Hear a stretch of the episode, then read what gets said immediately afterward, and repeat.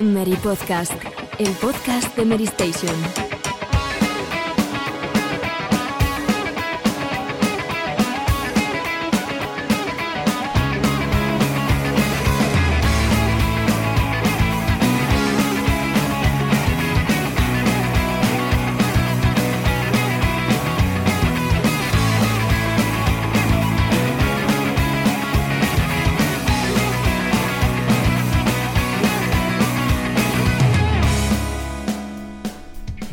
Buenas tardes, muy buenas noches, muy buenos días, donde quiera que estés.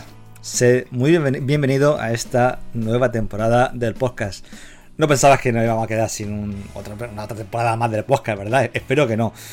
Terminamos tarde, eh, pero bueno, pero comenzamos en octubre, no está mal, no hemos perdido unas cuantas cositas, unas pequeñas noticias así, nada, insignificantes, Bethesda, nuevas consolas y tal, pero bueno, lo importante es que ya estamos aquí, una temporada más, semana a semana, dispuestos a ofrecerte este tu programa en un formato que, como, vais a ver a continuación, va a ser muy parecido, si no prácticamente idéntico, a la, a la temporada anterior. Y como tal y como cerramos, empezamos. Eh, Hemos querido empezar con un programa que aglutine a los dos grupos, a los dos equipos que se mantienen en esta temporada. Ya sabéis, uno actualidad, otro retro, uno retro. Y voy a, por, por mismo, pues voy a dar paso a Sergio, que como presentador del programa de actualidad, pues nos va a darle la bienvenida a esta eh, ca- ca- catorceava, no, decimo- decimocuarta, ¿no? Decimocuarta temporada, ¿verdad, Sergio? Pues sí, la verdad es que sí, muy buenas, Fran, muy buenas a todos. Y nada, encantado de estar aquí una temporada más. Y nada, pues eh, en primer lugar agradecer a todo el mundo que siga apoyando este proyecto radiofónico que lleva tantos años acompañándonos y que la salud eh, prime por encima de todo, ¿no? Y que también los videojuegos supongan un pequeño refugio para todos donde compartir esto que hagamos que son, que son los videojuegos. Así es, así es, todavía estamos en plena pandemia mundial, todos sufriéndolo a, a nuestra manera. Confiamos, mandamos un abrazo enorme y confiamos que este espacio pues, sea un pequeño bálsamo para por esa situación tan comprometida con la que, que estamos conviviendo como, como buenamente podemos. Eh, bueno, pues ya está. eh, yo pues, voy a, voy a, si quieres Sergio, como es tu grupo, te dejo que des paso a las voces que nos van a acompañar en este, en este equipo de actualidad en esta temporada. Muy bien, pues, pues sí, en efecto no hay cambios esta temporada, seguimos todos juntos y eso es para mí una grandísima noticia porque creo que no soy el único que tenía ya ganas de que nos reuniéramos todos de nuevo aquí con los micros, hoy contigo eh, Fran y nada, pues voy dando paso a, a Borja, mi compañero Borja que está aquí, que acaba de terminar noticias y que por supuesto está con todos nosotros. Muy buenas Borja. Muy buenas, pues muy contento de, de volver al Meri Podcast, que ya, ya hacía falta, ya tenemos ganas, ¿no? Pues sí, eh, ahora sí, ¿qué tal? ¿Cómo estás? Muy buenas. Pues muy buenas, yo aquí encantada de estar otra temporada con vosotros, la temporada número 14 ya, ¿eh? O sea, increíble. Y nada, y con ganas de, pues, de repasar lo que hemos hecho este verano y si queréis también anticipar lo que se nos viene de Next Gen, aquí vamos a estar comentándolo.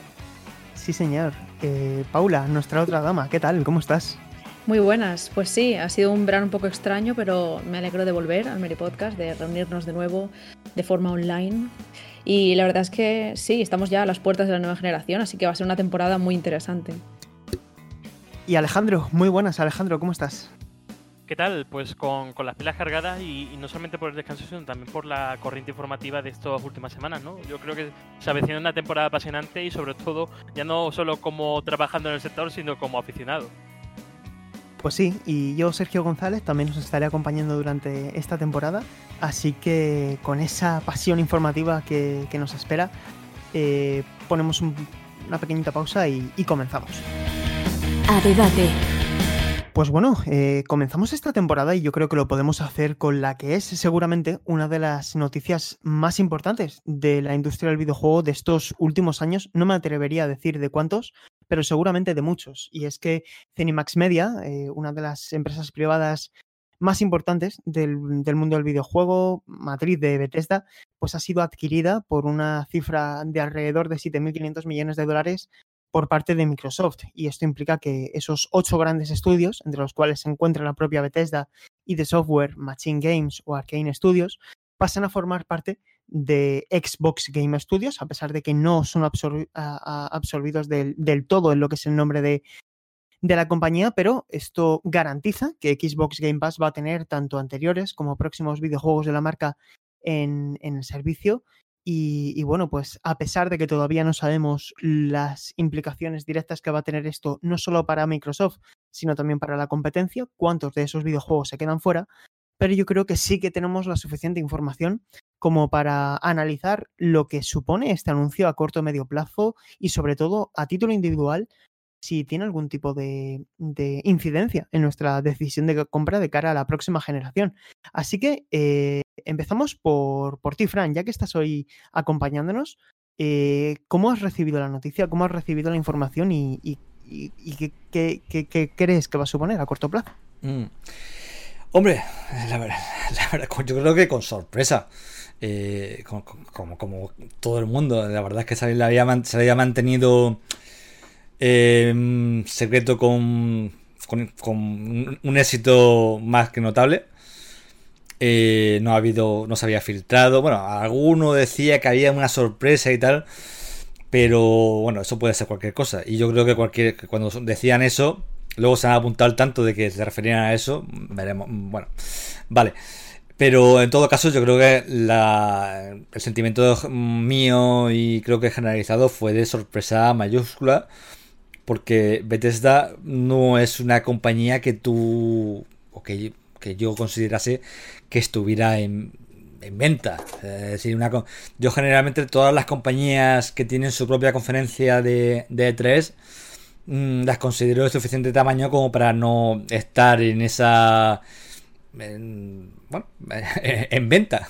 Y seguramente no estaba en venta, pero cuando te ponen 7.500 millones de dólares en la mesa, pues a lo mejor dices, pues mira, pues mira, no, no, no lo pensamos. Eh, yo, bueno, las, las implicaciones son más que notables. Es decir, estratégicamente Microsoft llevaba una racha de compra muy buena, pero no son, pero todo el mundo lo decía, que bueno, que no son eran cuando compras Inside, compras Obsidian, no compras super, no compras juegos superventas, compras calidad, compras una manera, compras un género específico, compras una capacidad de crear grandes historias, eh, una trayectoria más que notable. Eh, compras calidad, compras una calidad, pero no te, no, no te garantizas un juegos que te vayan a vender la consola a priori, por lo, por lo, que, te, por lo que tenemos. A lo mejor luego Obsidian, el juego este que está haciendo tipo tipo Skyrim, tipo oh, Elder Scrolls, sí. sí. Resulta que es un pepinazo y todavía justifica más la compra, pero a priori no estamos. La línea interna de juegos de, de estudios de Microsoft Game, aparte de, TAN 10 y de alguno más, está, era muy buena, muy sólida, pero no, le faltaba. Estábamos muy pendientes, por ejemplo, de lo que hacían con The Initiative, que, que tenía muy buena pinta, pero todavía no sabemos qué están, qué están haciendo. Fin, que nos faltaba ese ese do de pecho en la línea interna de, de juegos de Microsoft y cuando tú compras Bethesda, pues te aseguras te aseguras algunos de, los, de, de, los nombres más importantes del mundo del videojuego.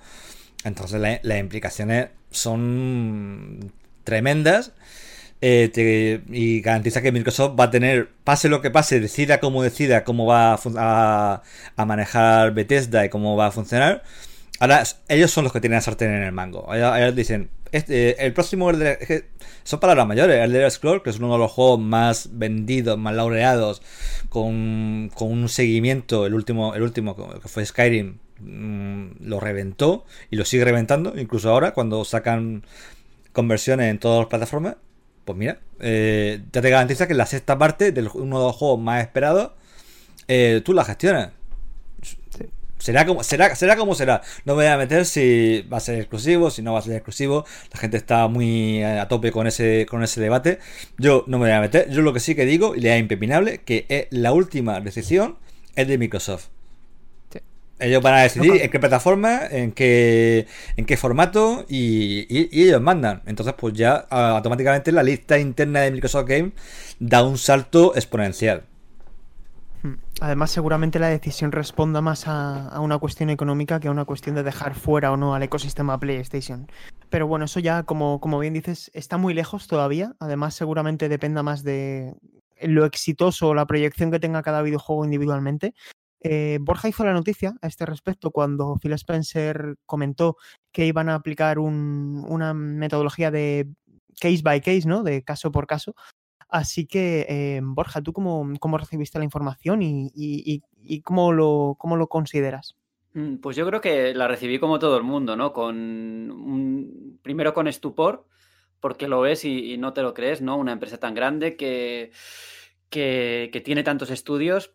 Hasta el momento Microsoft había adquirido estudios, sí, pero había adquirido estudios por separado, no directamente una empresa como, como Zenimax Media, ¿no? Eh, pero después, bueno, después de la sorpresa inicial, yo creo que el modelo de negocio de, Xbox es, está cada vez más claro, ¿no? Que es independientemente de dónde juegues, eh, juega nuestros juegos, ¿no? Entonces yo por eso no estoy tan preocupado en el sentido de, pensar, bueno, pues del próximo del Scrolls no va a salir más que en Xbox, ¿no? No creo que vaya a ser ese el caso, no va a ser un juego, no, no va a ser un juego exclusivo. Porque especialmente en esas sagas tan grandes, mm, con, tanto, con tantos jugadores en el mundo, yo creo que sería no un suicidio comercial para Microsoft porque se lo puede permitir, pero yo creo que ya no está en esa liga, ¿no?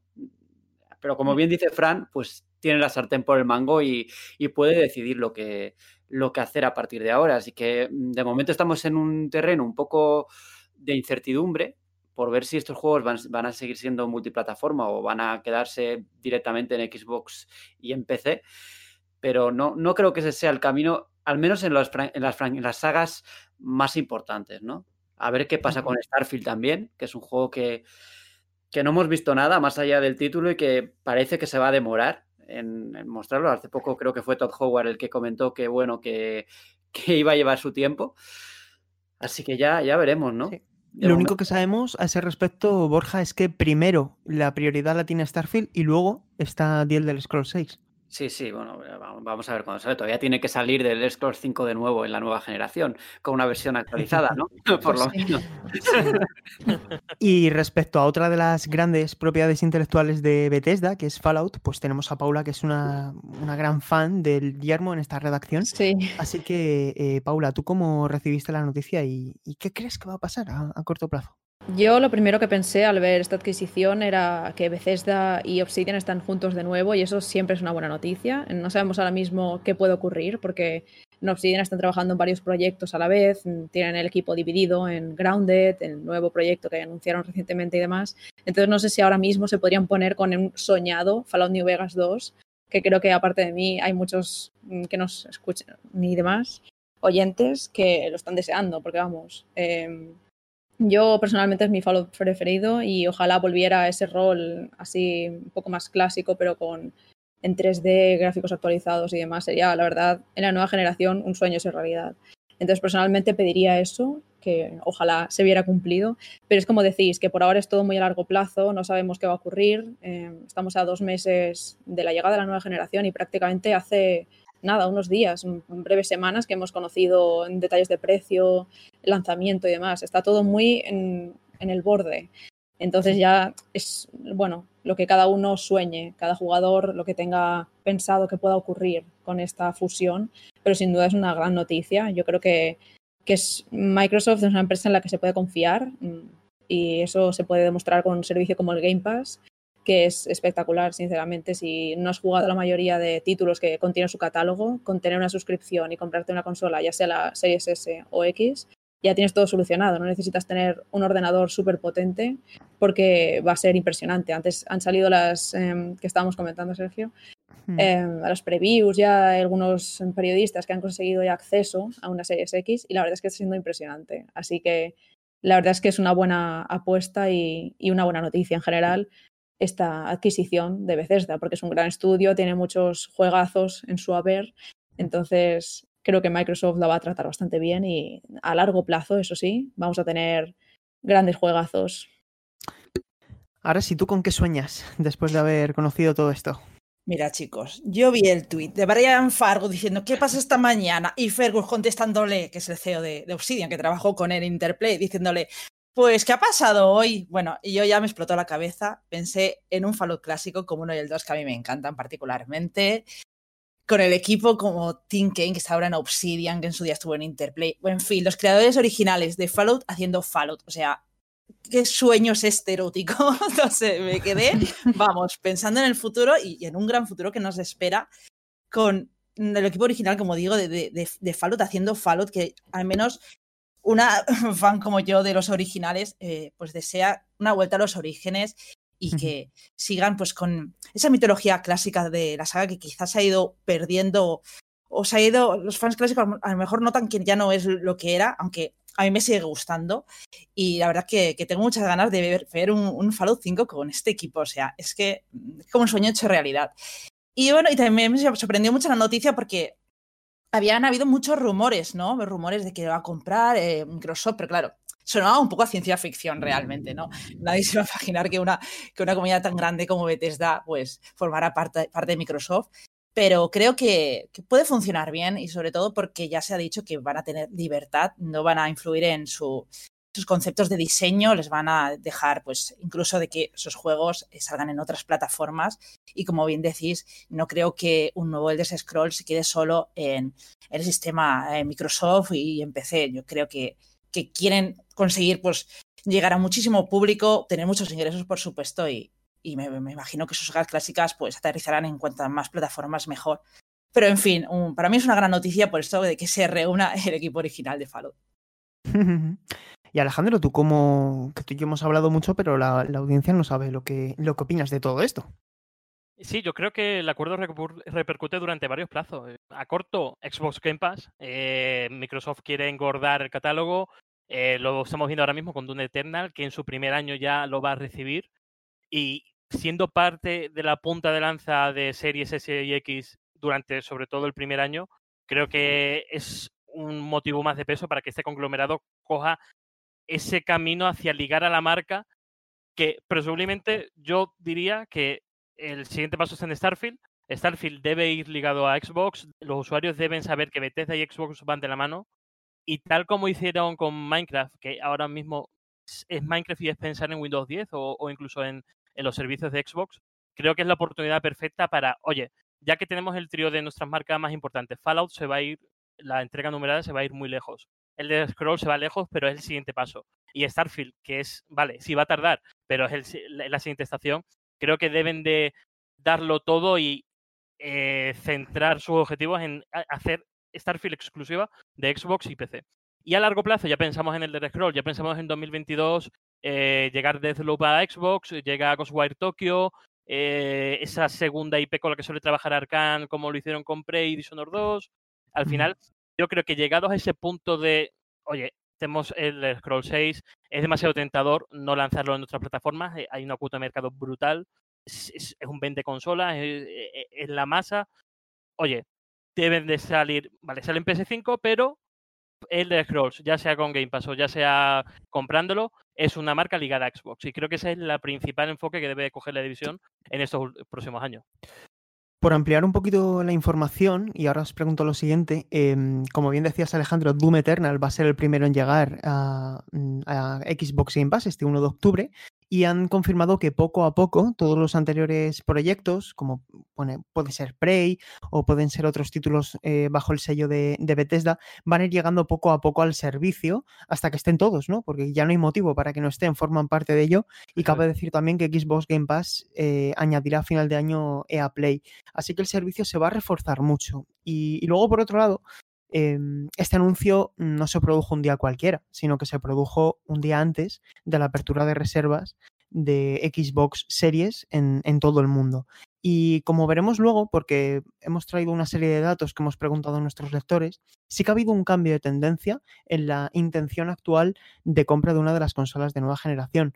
Eh, si queréis, chicos, eh, dejando ya esto a un lado, o, si queréis comentar algo más, podemos, pero creo que también es interesante que hablemos de, las consolas, ¿no? Del precio que van a tener finalmente y de y, cuál de, los catálogos que conocemos en estos momentos, evidentemente susceptible a, a crecer, uh, ¿cuál consideráis que es para vosotros más, más interesante? Eh, ¿Algo más, chicos, que queréis que comentemos de- del tema Bethesda o pasamos a las consolas?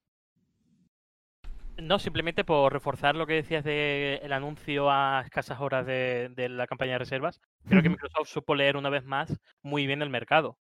Y llevan esa tendencia en los últimos meses y salvo la gestión quizá un poco errática porque, claro, no tienes motivos de peso de juegos para ir al 10N y comprar Series X. Pero lo que es en multiplataforma, en lo que es en cuanto a servicios y en cuanto al futuro, creo que la base es muy sólida. Sí.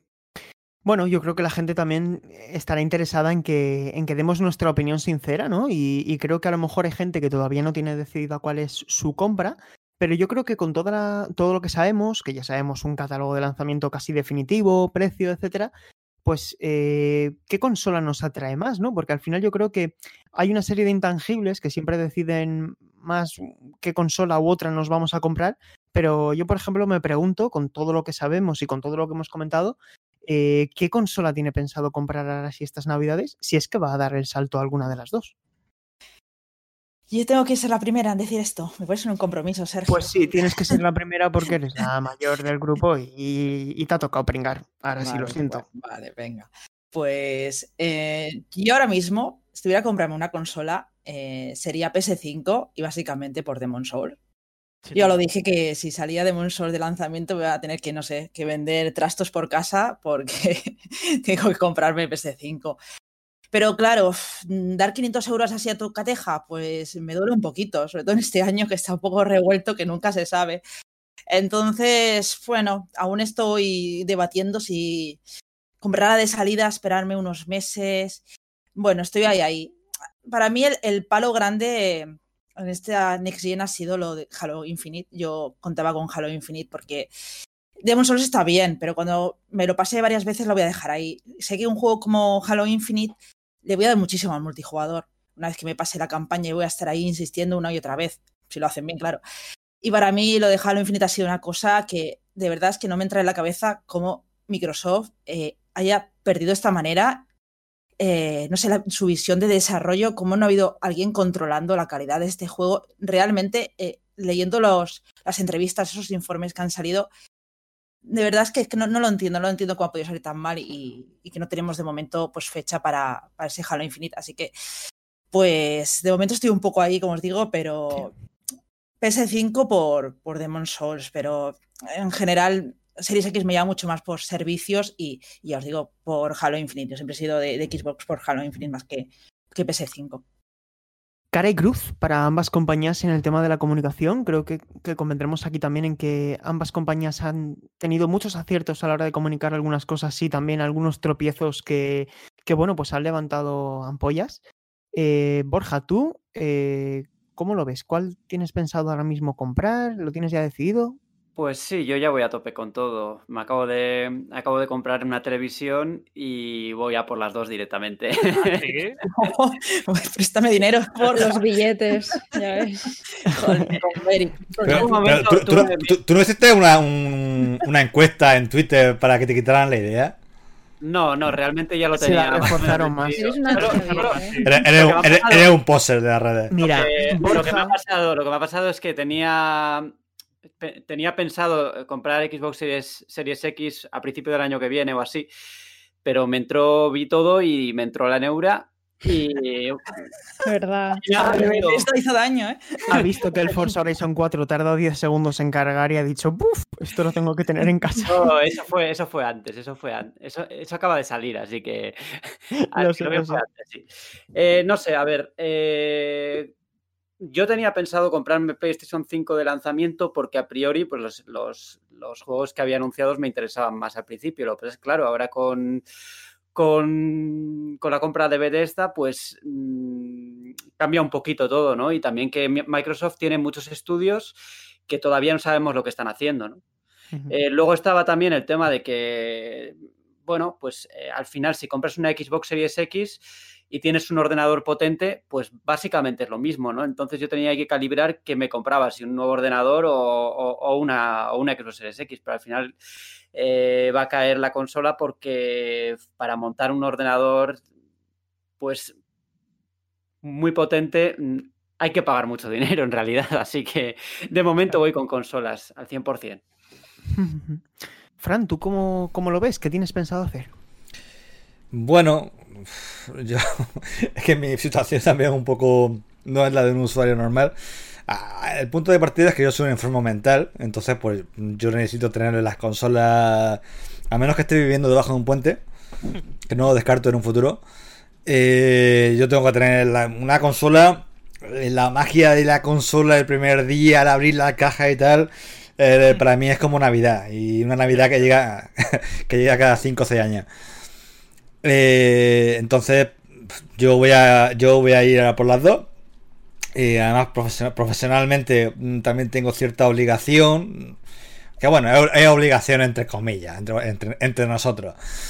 Porque, bueno, en fin, eh, no... Ah, Es para sentirnos un poco mejor, ¿no? Con, con esa decisión. Sí, algo, algo así, algo así, claro. Eh, no, tened en cuenta que, que soy- estoy hablando con un tío que se gastó 800 euros en una Play 3 importada. Burradas de esas así, he hecho. Desde que he tenido dinero para poder hacerlas, las he hecho. Y entonces, pues esto es. eh, pecata, pecata minuta. El poder, el poder ir a la tienda y comprar una consola, pues eso, bueno, pues eso para mí es. eh, la verdad, la- no, la verdad es que no voy a comprarme las dos porque puedo, entre comillas también, lo, lo pondré. Do- dobles, dobles comillas. Eh, y, pero como si, te os digo la verdad, como usuario de calle, ¿vale? Eh, seguramente me, yo creo que me esperaría. Yo como usuario de calle, mm, si es que no, yo creo que en estas condiciones, a menos que me sobrara la pasta que en una vida alternativa en la que yo fuera broker de bolsa o algo que diera dinero no prensa de videojuegos, eh, yo en condiciones normales yo creo que me extendría un poco, esperaría un poquito antes de saltar a la nueva generación. Eh, porque no veo, no sé, no me falta ese empujón, ese... Visualmente, tecnológicamente veo, bueno, siempre se, se ve, ahí no puedes decir que no, no se ve, pero sí es verdad que las generaciones ya han dejado de tener ese efecto de ra- radicalidad diferente. No es lo mismo, eso lo, hemos hablado muchas veces, en reto también se, ha, se ha comentado y, y todo, creo que todo el mundo más o menos está de acuerdo. No es lo mismo saltar de una Nintendo a una Super Nintendo, no lo mismo saltar de una Super Nintendo a, un, a una Nintendo 64 o a una PlayStation. Porque esos saltos son muy evidentes desde el, desde el principio. En cambio, pues llevamos una- unas generaciones que son unos incrementos muy, muy lineales, muy continuados. Estamos, el final de generación coincide con lo mejor que la generación puede ofrecer a nivel técnico y lo que llega después está a un nivel por encima, pero no, no te deja la, no te deja la cabeza eh, loca. Entonces, bueno, eh, Play 5 me motiva Demons. Pero bueno, es un remake, no deja de ser un remake, ya lo jugué en su día, es una, una obra maestra y merece la pena ser jugado otra vez. Me gusta lo que veo, pero siempre ese factor de remake siempre le da, le quita un poco de, de- emoción, ¿no? Porque ya, ya sabe un poco... Yo es que tampoco soy un gran jugador de remake, eso también hay que decirlo. Eh, Spider-Man tiene, tiene buena pinta, pero también lo veo un un poco continuista, quizá. A lo mejor cuando veo vea el juego final cambio de idea, pero no lo veo. No sé, me falta un poco ese, ese juego que me motive, que me, que me arrastre en Play 5. Y luego en Xbox, cuando os digo, yo lo digo sinceramente, lo que más ganas tengo de cuando tenga la Xbox eh, es probar, es jugar a Out- Outrun 2 de, de Xbox. O sea que es, lo primero, es lo primero que voy a hacer. Entonces, cuando yo qué sé, pues cuando no tengo una motivación enorme más allá de la ilusión de la nueva generación, de la ilusión de la nueva consola, de la ilusión del, del potencial que nos viene por delante, que yo estoy seguro que va, va a estar ahí. Eh, pero bueno, mm, sí, eh, no, no, no, ya, os digo que, que por mucha ilusión por un lado, Pero sí, ya os digo, sé que si fuera un usuario más corriente y moliente, me, me- me aguantaría un poquito, la verdad. Eh, Alejandro, ¿tú qué tienes pensado hacer de lanzamiento? Sí, yo desde el principio tenía claro que iba a ir a por una PS5. eh, más allá de los motivos en cuanto a catálogo, eh, ese Demon Souls a mí, a mí me toca la patata. Yo ver al Flame Lurker en el gameplay es un sueño. O sea, es, increíble el trabajo de Bluepoint. Eh, Miles Morales, sobre todo, me encantó el Spider-Man de 2018. Y, y sobre todo por el mando. O sea, el DualSense me, me pica muchísimo la curiosidad de probarlo y creo que si se aprovecha bien las funciones de retroalimentación áptica y de gatillos adaptables, creo que va a ser un extra muy importante en la, en la nueva generación.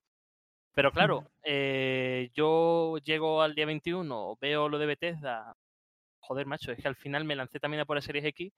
Y, y bueno, y ahí estaremos el 10N para probar Valhalla. Eh, Al final no, no me pierdo una entrega de Saint Creed y creo que, que mejor que estrenar Series X con, con él. Y, y luego a partir del 19N a, a, a- a perder la cabeza con Demon's Souls Remake, que pese a lo que dice Fran de que sí, que es un remake, es que yo creo que es el origen del mito. O sea, es que es el origen de, de- de un- de una saga que, que ha influenciado e- en la última década a, a prácticamente la mitad de la industria. O sea, que es muy importante. Además, no solamente que el origen un poco de, toda esta fórmula que, tanto queremos y que tanto ha revolucionado la industria, es que Demon Souls es un juego mm, magnífico por el, por el solo. Y la, la verdad, es, sobre todo, me da mucha envidia la gente que lo va a jugar por primera vez. Porque tampoco es que, re- que- que yo entiendo que sí, que Remake va a estar a la altura que todos esperamos, teniendo en cuenta quién está detrás y tal. Eh, yo creo que va a haber momentos y a nivel de historia y a nivel de, del juego en general, que, que el juego, lo juegue por primera vez, creo que incluso aunque ya tenga callo de, de los Soul y tal, se va a quedar, se va a quedar flipado. Se va- yo creo que va, Me da mucha envidia que quien, quien lo vaya a jugar de, de nueva. Sí, sí, incluso eh, en cuanto al multijugador, hay mucha gente que lo jugó y no, no comprendió, o ya jugó cuando el sistema de tendencia estaba apagado, o el multijugador con invasiones, y eso potenciado, tal como salieron los detalles en la última semana, es que al final es, e- es otra, otra motivación más para disfrutar de Demon Souls, incluso para los que ya lo visitaron, ¿no? Sí. ¿Y tú, Paula, qué tienes pensado hacer? Yo la verdad es que soy la que más dudas tiene de todo el equipo, parece ser, porque em, no hay ningún juego de lanzamiento en sí en noviembre que diga "Mm, voy de cabeza. Si estuviera Horizon, ya os digo que reservadísima estaba Play 5. Yo siempre he sido, desde pequeña, por, mm, no sé, las consolas que hemos tenido en casa y tal, he sido más de Sony, de la familia Play. Los exclusivos me han llamado más la atención. Y hoy en día, teniendo un PC decente, no, no tengo la, la 3000, esta Nvidia, obviamente, ni nada parecido, pero me tiran bien casi todos los juegos de hoy en día. Entonces, por ahora, yo creo que el combo este de PC más mm, Switch y Play 5 mm, es lo que me va a funcionar. Y no descarto tirarme también a la de Series X eh, dentro de unos meses, pero ya en 2021. Pero es lo que digo, que por ahora no la tengo reservada, la Play 5, mm, sería mi elección, pero me gustaría, para mí el escenario ideal sería disponer de alguna edición especial de la consola, porque eso es algo que hemos hablado así entre amigos, y muchos están decantados hacia, no, no, yo el modelo original es el que más me gusta, pero a mí ahora, por ejemplo, en la Play 4 tengo una de Uncharted, em, que me, ya me la compré un poco más adelante, y me gusta más, no sé, preferiría esperar un, par de meses o algo así, que saliera alguna edición diferente para que quede más bonita todavía en el, en el salón, ahora que lo estreno, junto a su mueble y su tele de 4K, por fin, porque esa es otra. Si no tenemos una televisión a la altura, em, la generación, eh, todas esas características que ofrece la nueva generación se nos van a quedar a medias. Entonces es una inversión bastante importante que no todos pueden afrontar y entiendo que sea poco a poco. Pues ahora la tele, dentro de dos meses la consola, si la otra consola ya un poco más adelante. Yo estaría un poco por ahí. No descarto que dentro de dos semanas diga, mira, mm, la reservo y la, y la compro y si ya, yo qué sé, en abril de 2021 sale una edición especial Horizon, me hago, no sé, el plan renove, este cambio como sea y cambio de consola. Pero ya veremos. Por ahora yo tengo dudas, no sé qué hacer, porque también hay muchos títulos que Marvel's Spider-Man, por ejemplo, sale en Play 4 también. Sí que no va a ser lo mismo, obviamente, pero yo personalmente no soy tanto de, de buscar el, esto, el 4K, el- toda la jugabilidad está tan, mm, no sé, cómo decirlo, los gráficos en general, yo con que se- sea jugable y a nivel de FPS no sea un desastre, ya, ya me vale. Así que eso, personalmente es un poco mi opinión. Ya veremos cómo va evolucionando a lo largo de las próximas semanas. Y no sé, soy más mm, templada en ese sentido que Borja, que es más de la neura, de venga, reservo todo. Y es como, no, no, prefiero pensármelo y estar muy segura antes de, de soltar la Sí. pasta. Pues bueno, eh, en, en este último caso yo eh, voy a tener las, las dos de lanzamiento, espero, tengo las dos reservadas y, y en primer lugar es pues también un poco de, de sentimiento de decir, esta vez se ha presentado la oportunidad y puedo hacerlo, nunca había tenido una consola de Sony ni de Microsoft de lanzamiento. Y, esta vez eh, quiero hacerlo también porque, fijaos, en este sentido sí que soy más optimista, creo que la experiencia de usuario que nos van a ofrecer estos dos, este hardware es un salto mayor, opino, que el que supuso mm, de Play 3 a Play 4, de Xbox 360 a Xbox One. Creo que todo el tema de la reanudación inmediata, los tiempos de carga, el ray tracing, creo que al final sí que lo vamos a sentir de manera sensible, seguramente más a largo plazo cuando empiecen a salir videojuegos que aprovechen todo esto. Y, ya hablando de videojuegos, pues eh, personalmente de lanzamiento, si solo tuviera que elegir una, me quedaría indudablemente con, con PlayStation 5. De hecho, he de reconocer también que, que mi decisión de adquirir una Xbox Series X de lanzamiento también se eh, responde más al tema de Bethesda. Eh, al final fue un impulso más que otra cosa, pero, pero reconozco que tengo ganas también de, de jugar. Al igual que Fran decía el tema de Outrun, pues a mí el tema de la retrocompatibilidad reconozco que sí que me interesa porque sí que lo ah, le voy a sacar partido y tengo también ganas de volver a, a revisitar títulos que no dejo de jugar como Forza Horizon 4 ah, en, resolución 4K y, y 60 FPS, que sé que esto para el universo de PC es algo muy convencional, pero cuando me puse a reflexionar si me merecía más la pena comprar un ordenador de gama alta o una Xbox Series X, me di cuenta de que no podía adquirir un ordenador por el precio de una Series X eh, que se pareciese siquiera, ¿no? Entonces creo que una eh, Xbox Series X, por el precio que tiene a largo plazo, es una compra interesante para cualquier usuario porque creo que sí que son consolas que van a durar mucho tiempo o que no van a sentirse anticuadas a corto plazo.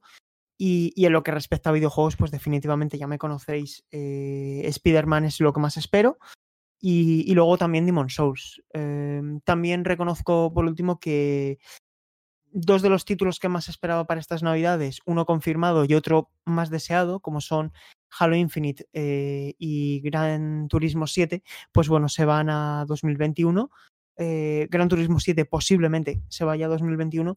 Y bueno, pues eso también me ha hecho desilusionarme un poco, ¿no? Y al final eh, tengo muchas ganas de jugar Cyberpunk y Assassin's Creed Valhalla en la nueva generación, pero sí que es verdad que está todo un pelín más descafeinado de lo que a mí personalmente me hubiera gustado. Pero en cualquier caso, sí, voy a hacerme con las dos. Y, eso es un poco toda mi opinión. Eh, luego, chicos, como decía, me gustaría traer brevemente para que, para que veamos un poco el impacto que ha tenido en nuestra audiencia, en nuestros lectores, que creo que no es una muestra pequeña precisamente porque estamos hablando de 8.500 votos y en la última encuesta que hemos hecho eh, más de 9.000 más de 9.000 votos. Y es que, eh, fijaos, antes de saber lo de Bethesda, eh, preguntamos en, en Station qué consola tenía pensado comprar la gente, ¿no? ¿Qué consola tenía pensado comprar nuestra audiencia? Y de esos 8.500 votos, un 50% de las personas que participaron dijeron que iban a comprar de lanzamiento una PlayStation 5, sumado versión, a la versión digital, daba como resultado 66,6%, es decir, exactamente dos de cada tres personas, con un 23% de los votos para Xbox Series X. Y mm, eh, después de la noticia de Bethesda, pues volvimos a formular esta misma pregunta y la pregunta era muy sencilla. Tras la compra de Bethesda por parte de Xbox, ¿ha cambiado tu preferencia de compra para las consolas de nueva generación?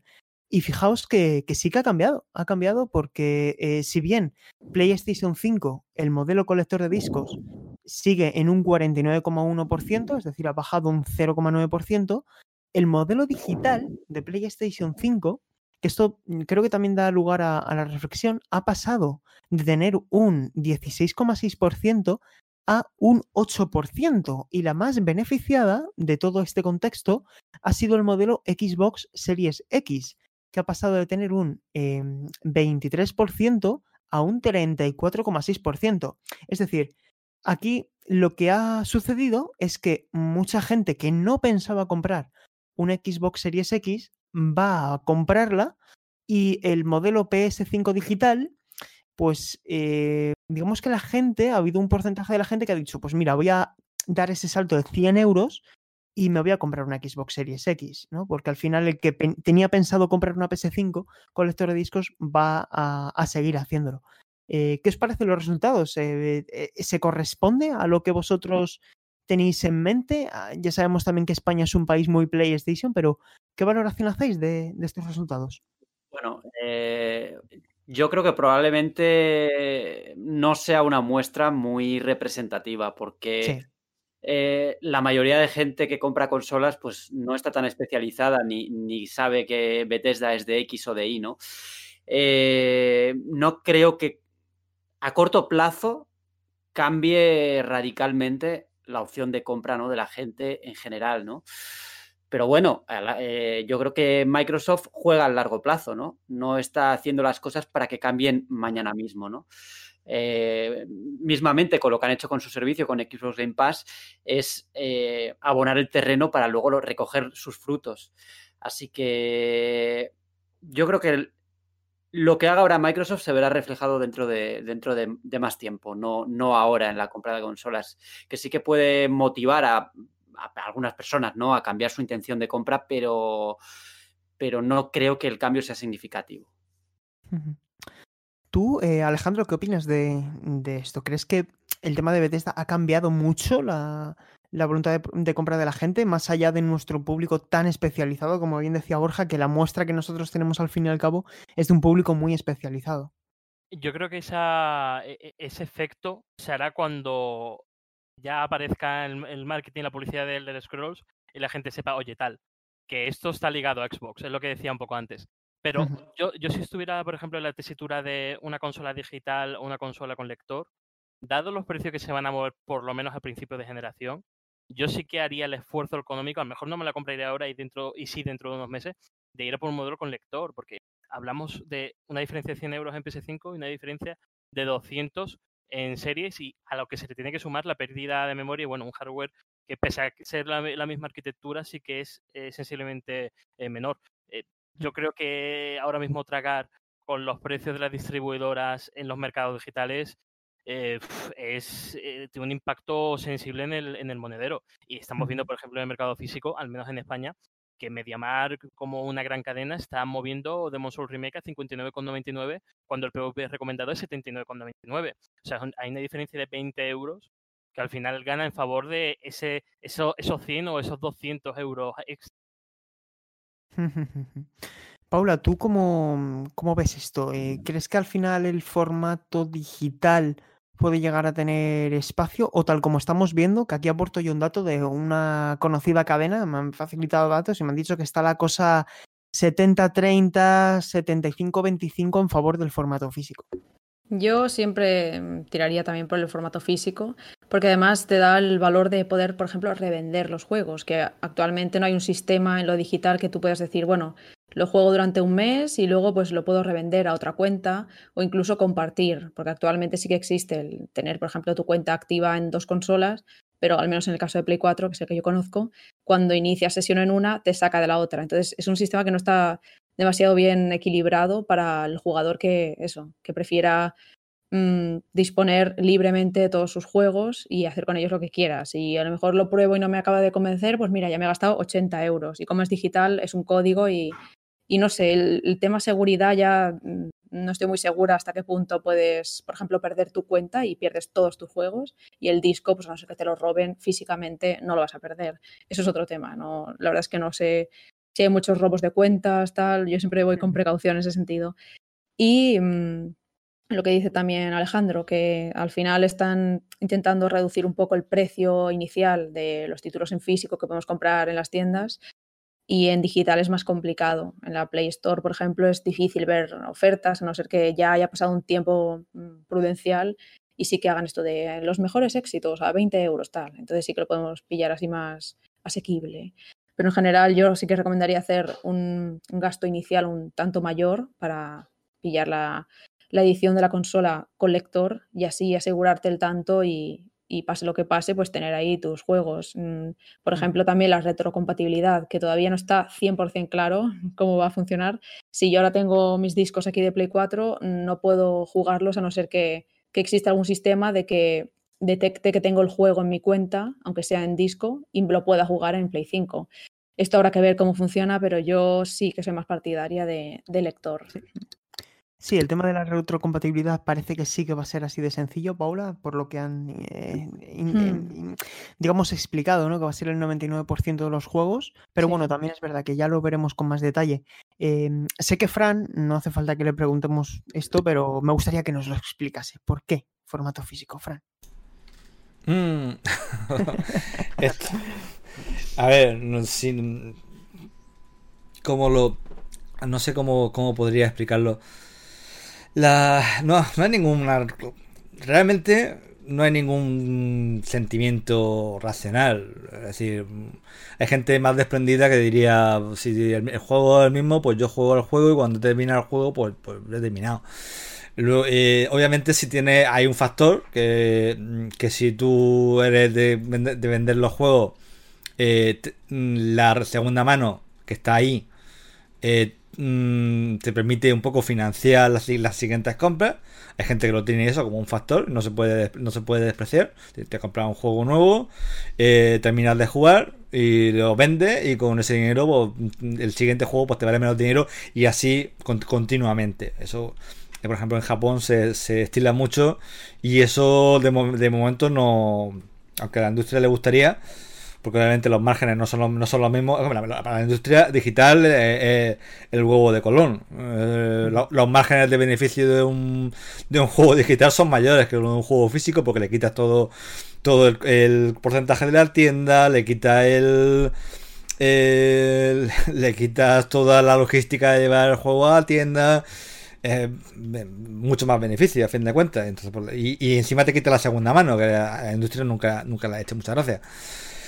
Pero bueno, que esos son argumentos racionales, ¿vale? El mío no es, no es así porque yo no vendo yo no vendo mi juego, así que no es un argumento racional. Simplemente mm, la felicidad eh, absurda, etérea, mm, mental, ilusoria, como queráis llamarlo, de mm, mirar a mi estantería y ver juegos que en teoría eh, puedo ponerlo y hacerlo funcionar. Esto también es muy relativo porque tengo, por ejemplo, muchos juegos de ordenador que no sé yo, que no creo que si los pusiera en el disco del ordenador me funcionaran tal cual.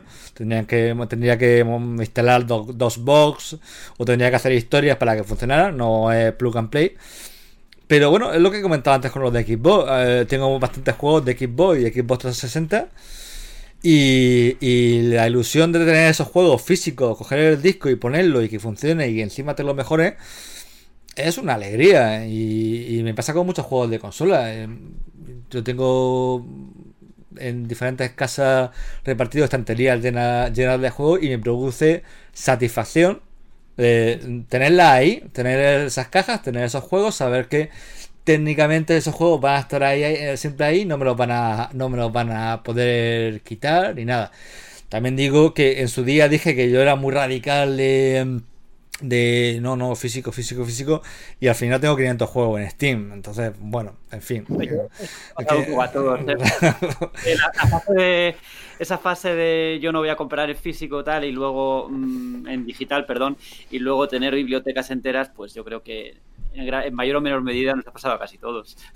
Ya, eso, así, y que a lo mejor en un futuro yo, yo soy yo, yo lo dije en, un tweet hace, hace poco que yo mientras hubiera consolas con disco yo voy a comprar consolas con disco. Eso no va a cambiar, pero que no pero tampoco soy uno de esos que dice yo si no hay disco físico eh, me retiro de los videojuegos y tal no, ni, de broma yo no me retiro, a mí no me, retiran de los videojuegos en una tumba eso vaya por, eso vaya por delante vaya por delante eh, pero bueno, a lo mejor en un futuro pues resulta que soy que el Game Pass, el Game Pass o el que sea se convierte en Netflix de los videojuegos y voy y no y al final solamente compro cosas muy específicas, cosas muy boutique por, por gusto y, ya está. De hecho, bueno, ya compra física, pues un juego físico, un Last of Us, el, el, 13, el 13 Sentinels o como, el, eh, como, queráis, como queráis llamarlo.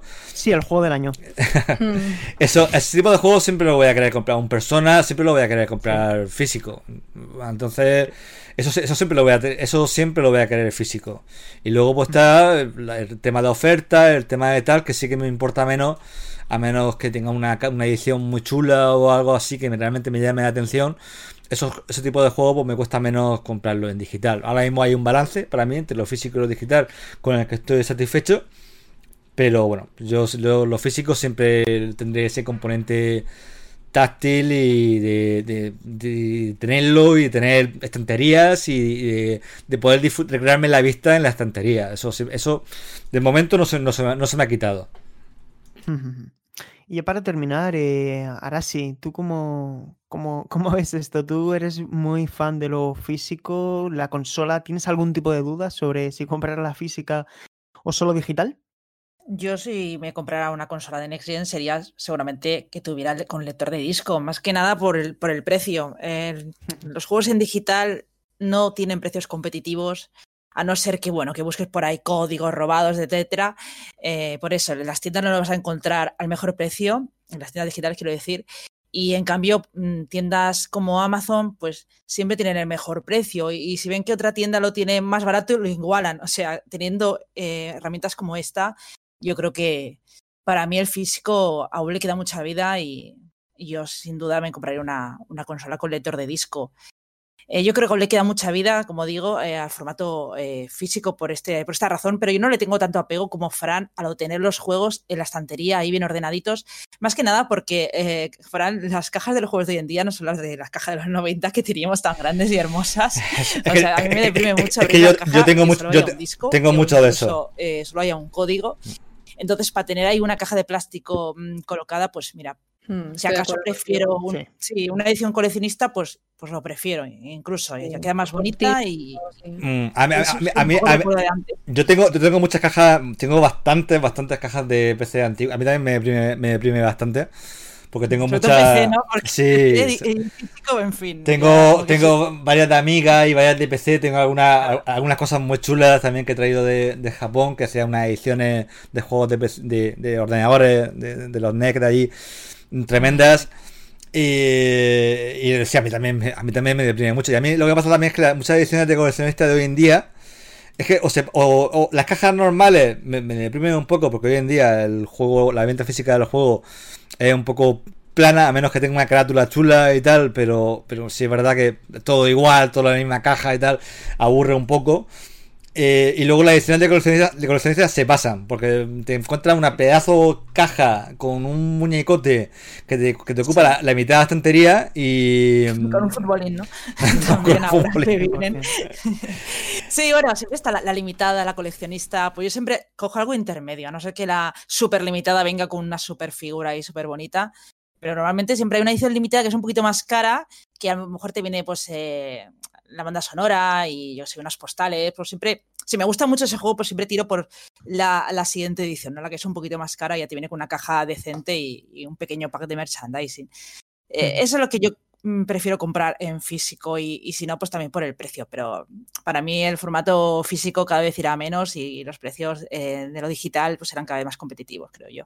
Y si no, pues el Netflix este que tenemos ahora, como decías, con, con Series X, que bueno, veremos si en un futuro PlayStation contraataca y, crea el suyo propio.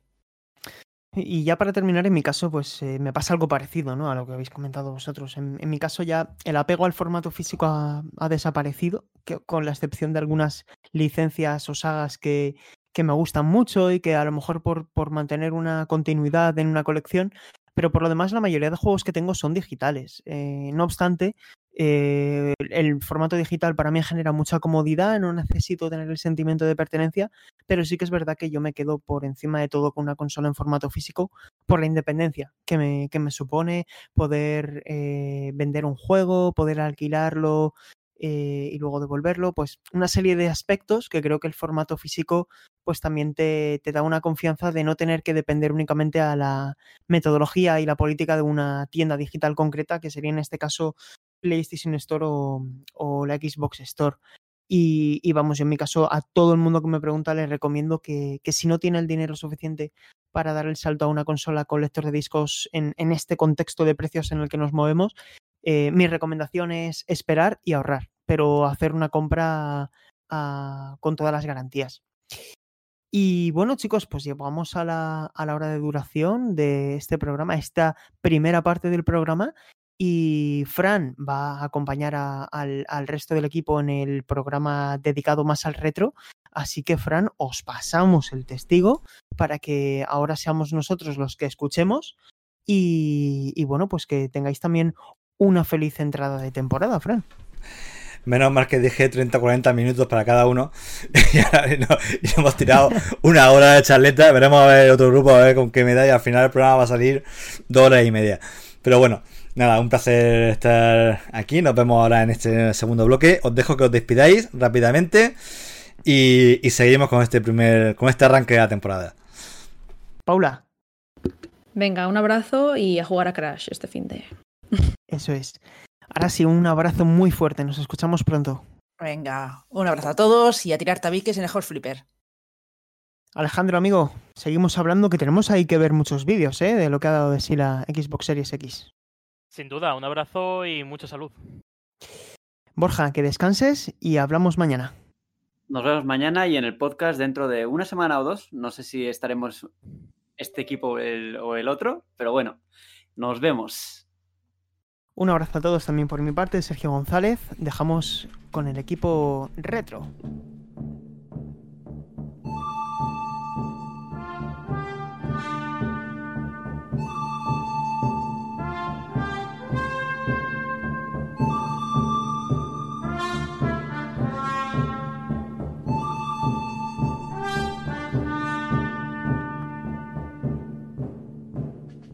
Bueno, bueno, bueno, bueno, bueno. Eh, a ver, eh, echaros a un lado, jovenzuelos.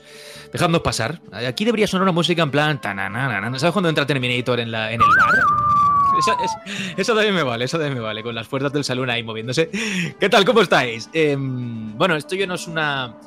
Digamos, el primer minuto del primer programa de la nueva temporada, porque nos han eh, antecedido nuestros compañeros de actualidad, pero no podíamos faltar a la cita al regreso, así que dejad que os saludemos lo primero, agradecer vuestra paciencia, el habernos esperado si lo habéis hecho, espero que sí.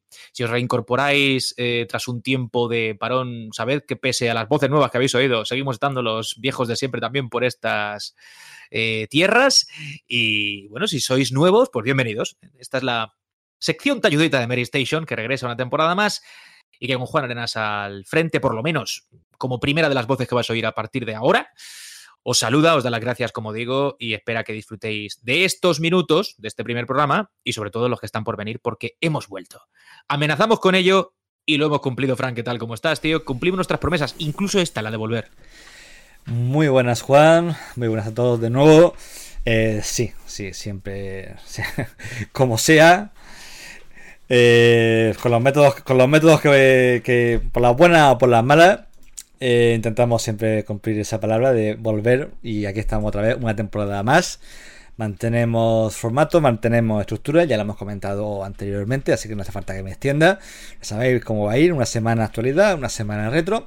Eh, la única sin novedad que os puedo adelantar, que tampoco es una gran novedad, pero que lo sepáis, y ya os sabréis, me imagino, cuando escuchéis esto, espero, que es que solamente el programa saldrá el miércoles y no el jueves. Pero vamos, no es una. No, no creo que le vaya a romper a nadie los, los esquemas.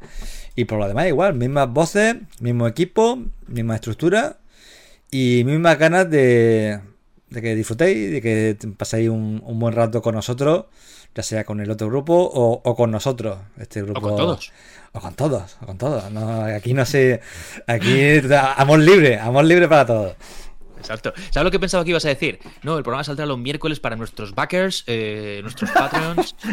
Pero no, no, no. Es eh, tal cual. O sea, para todo el mundo, de la misma forma que siempre, eh, gratuito, etcétera, ¿no? Eso, eso, eso lo reservo cuando tengamos una cuenta de OnlyFans y salgamos. salgamos el, el, desnudos.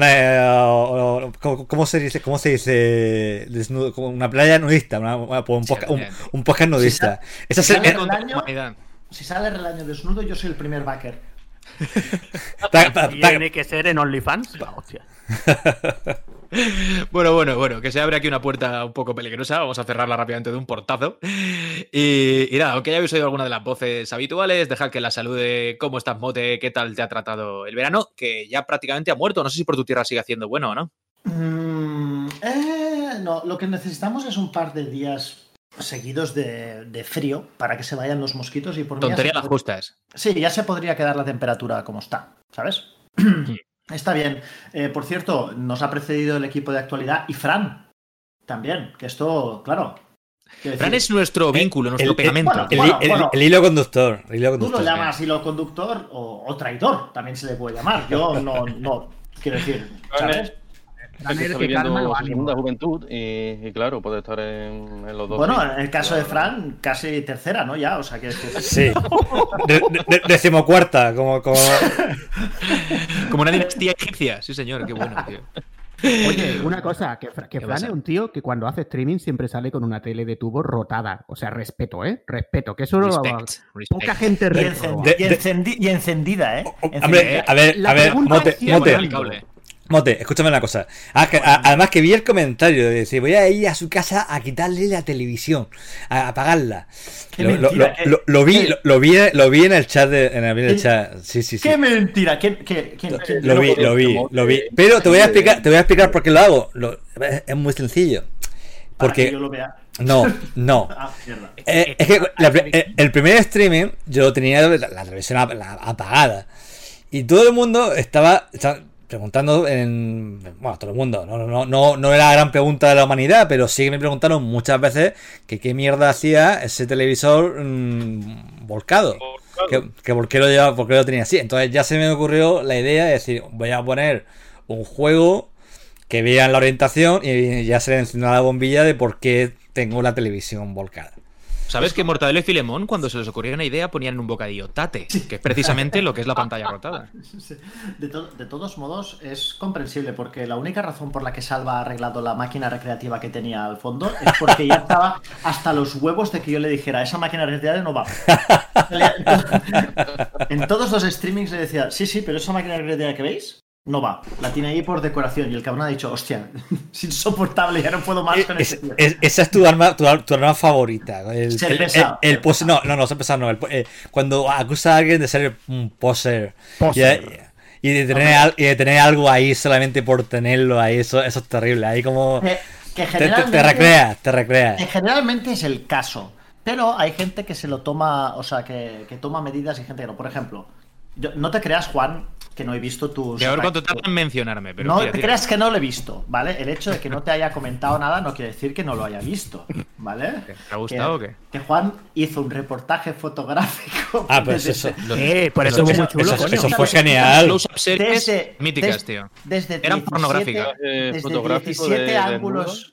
Desde 17 No, ángulos no, distintos. no, no, no, no, no, de un ángulo solamente en cada máquina. No es verdad, era, mentamos. era, era una, era una foto, era un ángulo en cada ca- máquina. Y estaba muy, y estaba muy bien. Estaban súper bien. Estaba chulísima, a mí me encantaron. Es que, eh, ¿os dais cuenta que el hecho de que vos seáis vosotros los que lo aplaudís ya dice, ya dice mucho de la, de la foto en sí? O sea, espera, no le estáis haciendo un favor a Juan, ¿eh? Sí, no le estáis sí. haciendo un favor a Que sí, Juan. que sí. Que sí, hombre, que sí. Eso hay que hacerlo de vez en cuando. No me refiero al close-up series, que, que sí, yo invito a la gente a que lo haga con, con tranquilidad, sino el hecho de, de enseñar lo que se tiene. Y cuidado que me refiero a las máquinas, que habrá alguno que salte y diga, espérate un momento, OnlyFans otra vez. Eh, Bueno, a ver, Carlos, que no te he dicho nada, aunque ya has hablado por ahí. ¿Todo, bien que, hay que enseñarlo, Juan. ¿Todo bien, Carlos? Sí, sí, sí. Sí, sí, muy bien, muy bien, muy bien. Bueno, aquí esperando empezar una nueva temporada que como veo, ya, ya estoy viendo que nada ha cambiado. Ya estoy viendo que nada ha cambiado. Aquí ya los personajes en los que nos hemos convertido, pues bueno, parece que van a mantenerse, ¿no? Y nada, pues yo, yo quiero decir, ya que, ya que la conversación ha ido por aquí, quiero decir una cosa en defensa de Fran. Ojo. Fran tiene una pantalla de 14 pulgadas, creo que es tu pantalla táctil, ¿verdad, Fran? pequeñita, sí, yo creo que sí, 14 pulgadas. sí. Es, es pequeñita, una cosa así. Vale, pues yo tengo, yo, yo ya he pasado al siguiente nivel. Yo creo que Fran lo ha visto. Yo tengo ahora una pantalla de 29 pulgadas rotada, 29. Y no pongo fotos en Twitter, pero la utilizo casi, no voy a decir todos los días, pero la tengo casi siempre ¿Te puesta. acuerdas de los Jumbotrons y las teles estas que había que tenían la pantalla? Eran como retroproyectores y tenían la pantalla rugosa. No, Eso es no uno de pone esos fotos, él no pone fotos, pero la turra la está dando todo. La turra la doy todo el eres esto lo tenéis que saber, porque él no ha puesto fotos, pero en el grupo que tenemos este... He mandado vídeo, he mandado vídeo. Pone, pone, fotos en la intimidad, hay que, hay que, decir. Claro, claro, yo no soy un poser. eh, yo no soy un poser. Un poser es que se puede escribirlo. No, eres un poser íntimo. No. al fin y al cabo. Sí, no, porque, yo salía de tu pantalla de 29 pulgadas que me suda tres pollas que no caben aquí en el, encima de esta mesa, ¿sabes? Y, vale. pues, a ti te podrán sudar tres pollas, pero yo sé que por aquí hay gente que quiere hacer ese mismo setup. Entonces Yo, yo proporciono información, Fran lo sabe. Yo lo, respeto, yo, te respeto. Juan lo sabe, que le proporciona información muy valiosa. Sí, sí, hay una cosa ahí muy maja de la que algún día quizá podamos hablar que es chulísimo, tío. Eso está muy bien. ¿eh? Eso, claro, claro. Yo, me, yo este verano me he dedicado a jugar videojuegos y a jugar retro. No he hecho otra cosa.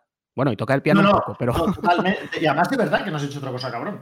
No, sí, sí, pero sí, yo tampoco es que no, lo discuto. Tampoco entro en muchos detalles, pero bueno. ¿Eh? ¿Eh? No, no, no es por nada, no es por nada. Pero vamos, yo he disfrutado mucho con mi pantalla rotada de 29 pulgadas, que la pongo incluso mientras estoy jugando a Blasphemous. Estaba jugando a Blasphemous y tenía puesto un shoot em up en vertical, simplemente por el placer de tenerlo. Yo voy al revés ahora y sabes que ahora tengo una pantalla de 9 junto a la de 14. Yo voy a la miniaturización. O sea, estoy he visto, excitado. Tío. Es una, una PVM de 9 pulgadas. Es un BVM para ser exacto, que es mejor, pero, pero sí, sí. Y, y, ahí de 9 pulgadas al lado de la otra es una locura. O sea, es ya la locura máxima. Sí, ya veremos, ya veremos, ya veremos. Yo, pero bueno. Yo todavía estoy pendiente de comprarme, que ya por supuesto, ahí sí que tendré que poner fotos en Twitter, Motenay, perdóname. pero yo también, que lo del, lo del salto al PVM también lo tengo ahí pendiente. Pero a mí tú sabes que me gustan las pantallas más grandes. O sea, a ti te gustan grandes, sí lo sé yo. Relaño, ¿cómo estás?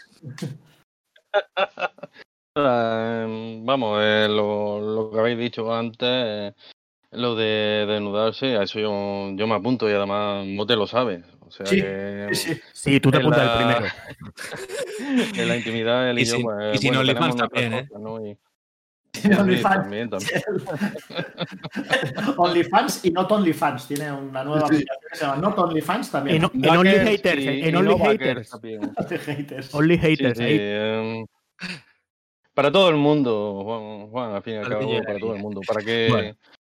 Si uno, si uno tiene un talento, tiene que enseñarlo, tiene que mostrarlo a, a, los demás, ¿no? Pues, pues ¿Tú, te ¿Tú, te acuerdas de la película Full Monty? Mucha gente no ha visto Full Monty porque salió en el mismo año que Titanic.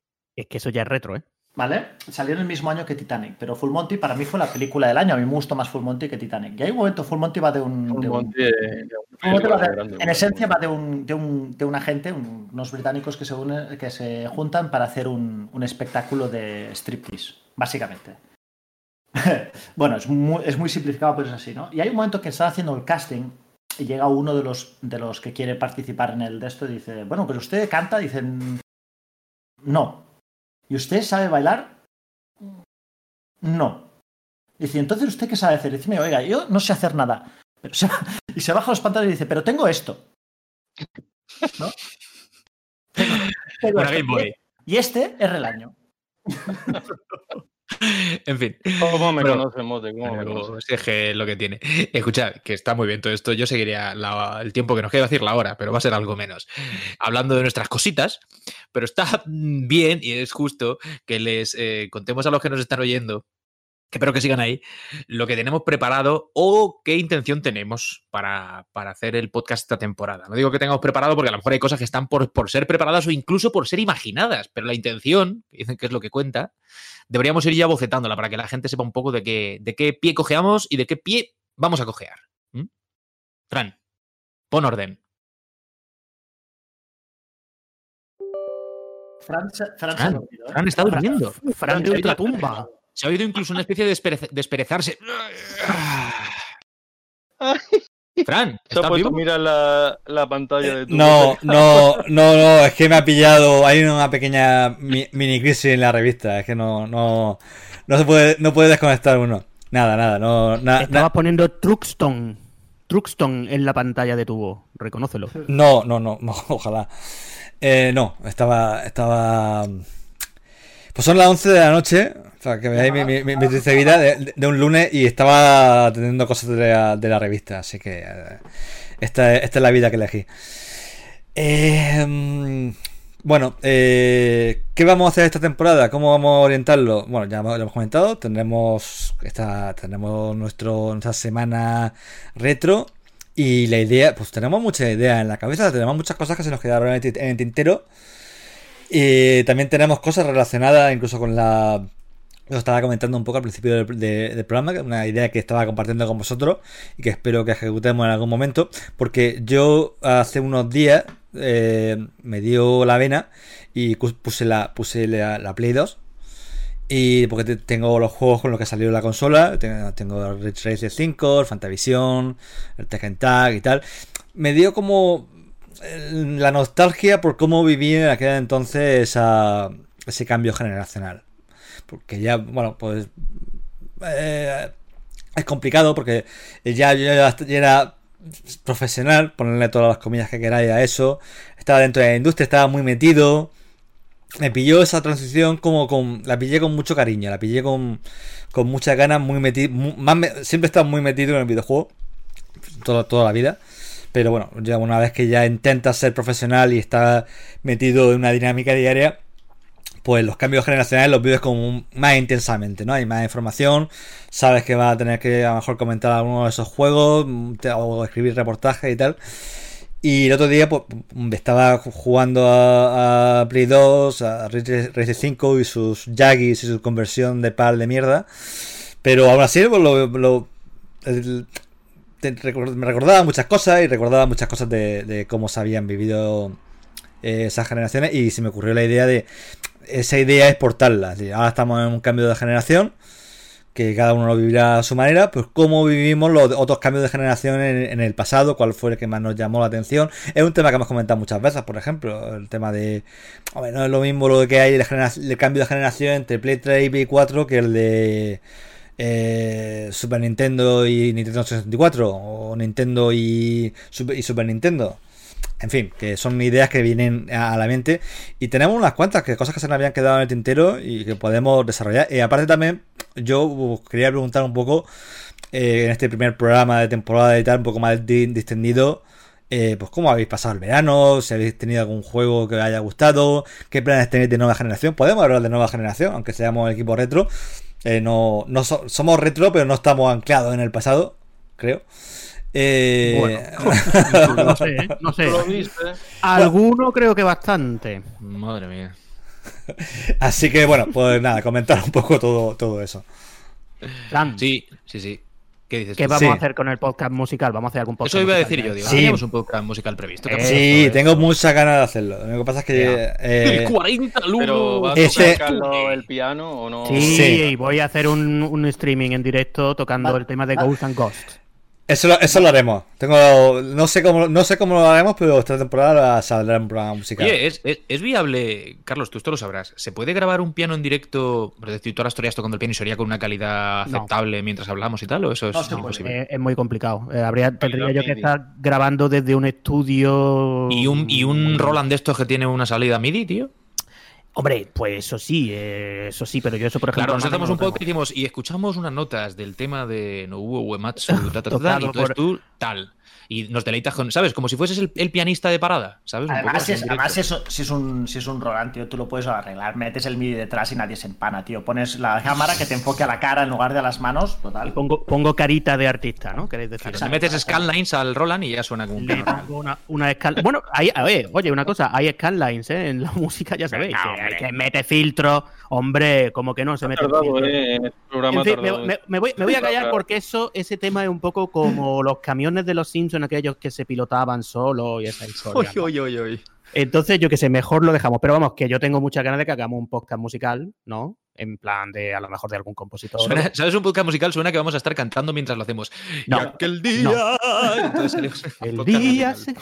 Pero Salió estaría, una pero estaría- bien. Yo me encargo de los armónicos, ¿sabes? Y no hay, no hay problema. Sí, sí, se puede hacer, se puede hacer. Bueno, habrá que estudiarlo. Me temo que habrá que estudiarlo. Muy bien. Yo, yo también tengo ganas, esto va en serio ya, ¿eh? de que un día cogemos, eh, cojamos y hablamos, que eso se puede hacer en muchas entregas, porque al final están constantemente, gracias a Dios, eh, saliendo cosas al, al mercado. Es un, entre muchas comillas lo del mercado en plan homebrew, pero sobre el homebrew. Me, me mola mucho todo lo que se está haciendo hoy en día para las máquinas antiguas y la segunda vida, también entre muchas comillas, que se les están dando, se les están dando a muchos de estos sistemas. Así que eso también estaría guay. Hablar de algunas de las compañías principales que lo hacen posible y de las cositas que se están, se están está- haciendo por ahí. Estás hablando de emular. A ver si vamos No, a no, No, no, hablo de, no, hablo de no, ese gente que está desarrollando juegos nuevos para sistemas antiguos. Hay gente que hace Ah. juegos para Mega Drive reales y los lanza en cartucho. Y juntos que, gente que hace juegos para MSX, para Amstrad, para Spectrum, para Commodore 64, para Super Nintendo, en fin, no sé. O el tema del, del ROM hacking, que eso es una cosa un poquito más peliaguda y sería interesante a lo mejor abordarlo desde el punto de vista de, de lo que supone a nivel de problemas para los juegos originales, si lo supone. Por ejemplo, ahora, por ejemplo, por ejemplo, por ejemplo, he dicho, por ejemplo, por ejemplo, por ejemplo, se ha No, hecho no, no. Se ha hecho alguna cosa muy interesante con el Street Fighter de 24 megas de Mega Drive. Que yo he estado Sí. muy encima de eso. No, no sé, tío, me parecen ideas chulas también para que se apunten y, y si la gente quiere que se profundice en algún aspecto de lo que hemos dicho o en temas nuevos, que, que lo digan, ¿no? Yo creo que podemos estar abiertos a eso. Juan, que el asunto del homebrew tampoco es excesivamente retro, porque todos esos juegos que hacen ahora, que salen para Mega Drive, para incluso para Neo Geo y uno también, que lo he estado yo jugando este verano, salen para Dreamcast y salen también para Switch, porque ahora hace muy poco tiempo. Algunos, sí, sí, algunos, no todos. Pero- Pero es que por- técnicamente eso no es retro, ¿no? Porque si sale Pues- ahora. Neo Retro. No, pero, pero, pero salen, salen, so- es neo retro radical, vamos a llamarle neo retro radical. Son juegos que salen NRR. NRR, venga. Son juegos que salen en el sistema original, es decir, por ejemplo, yo analicé en julio uno que se llama Ultracore, que es una especie de como un Turrican para Mega Drive, ¿no? Bueno, pues ese juego ha salido, eh, estaba terminado en año 94, digamos que no dio tiempo a lanzarlo, no sé qué, y ahora te lo sacan en Mega Drive, eh, una edición limitada, pues te puedes imaginar, a muchos euros de precio y muy limitada, pero también te lo sacan en Switch. Y es el mismo juego, yo lo, yo lo he estado jugando en Mega Drive y en, de hecho, alguna foto que tenéis por ahí de algún posturista de esos que le gusta mandar fotos a grupo, se ve el mismo juego en Mega Drive y en, y en Switch, o en PlayStation 4, creo que era en PlayStation 4. Y como eso hay mucho, ¿eh? porque hay también todos los juegos del Neo Geo Dev Team han salido en Dreamcast, muchos de ellos, o sea que es un tema que tiene mucho contenido. Oye, y por contestar la pregunta de Fran, yo personalmente lo último que he jugado es Ace Combat 7, que no entiendo por qué no había, no había jugado antes a este juego. Es un juego que me gustó muchísimo, muchísimo, Ace Combat 7. Y Final Fantasy VII Remake, que al final ya lo pude coger y terminar. Y me preguntaba, en estos tres meses del año, ¿a qué 72, ¿a qué 72 juegos de Play le has dedicado tú el tiempo? Uf. Eh, eh, vamos, mm, eh, curiosamente al Ace Combat 7 también, también le he estado dando yo, ¿eh?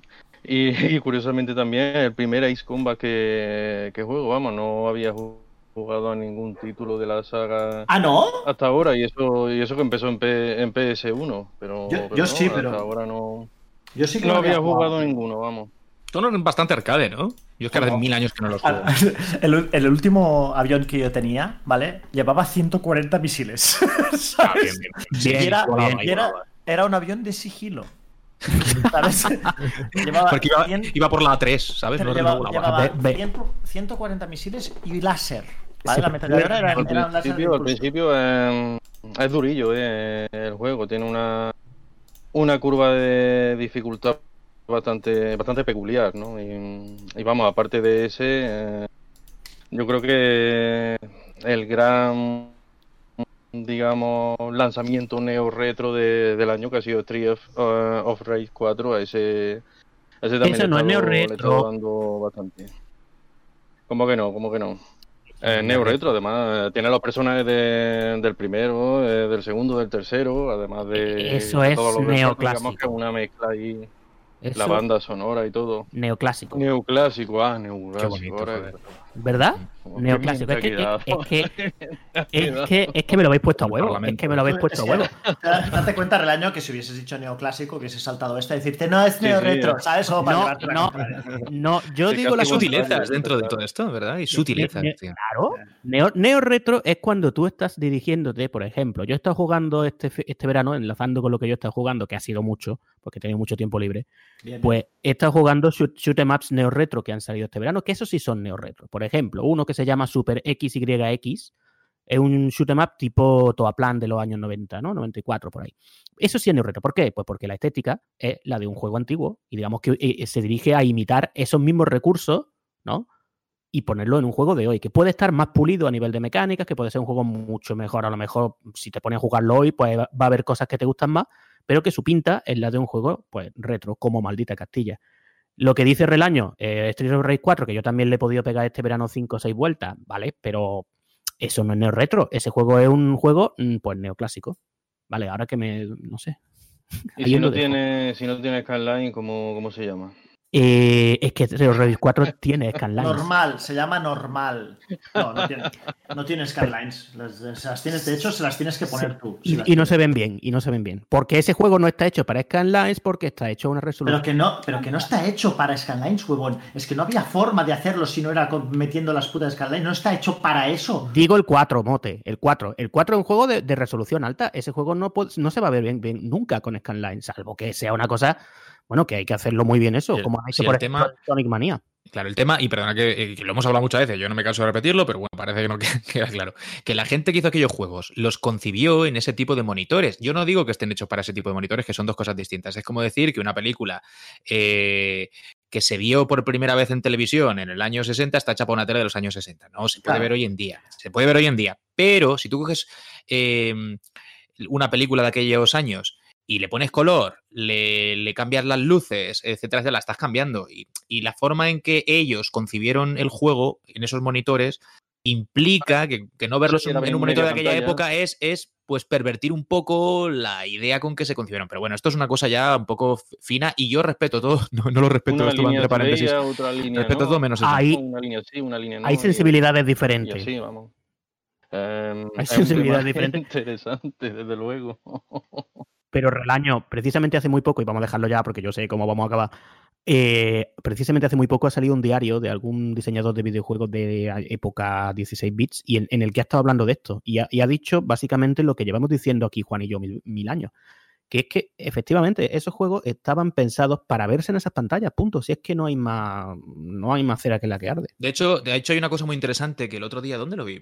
Bueno, en algún sitio, pero se hablaba de cómo, eh, por ejemplo, cuando se juega un, título de, este- de estas características, de una Mega Drive, vamos a poner por caso, en una televisión plana, y evidentemente no está, eh, no hay scanlines de por medio, eh, los degradados que se hacían de color, dado que la Mega Drive tenía una paleta muy limitada, se conseguían muchas veces lo que es eh, el efecto degradado con, con simplemente tramas de color, ¿vale? Poniendo píxeles dentro de un color más fuerte, por ejemplo, dentro de uno más clarito o al revés, se conseguían gracias a las scanlines. Es decir, las scanlines ayudaban a, a disimular, pero Pero era una, era técnica.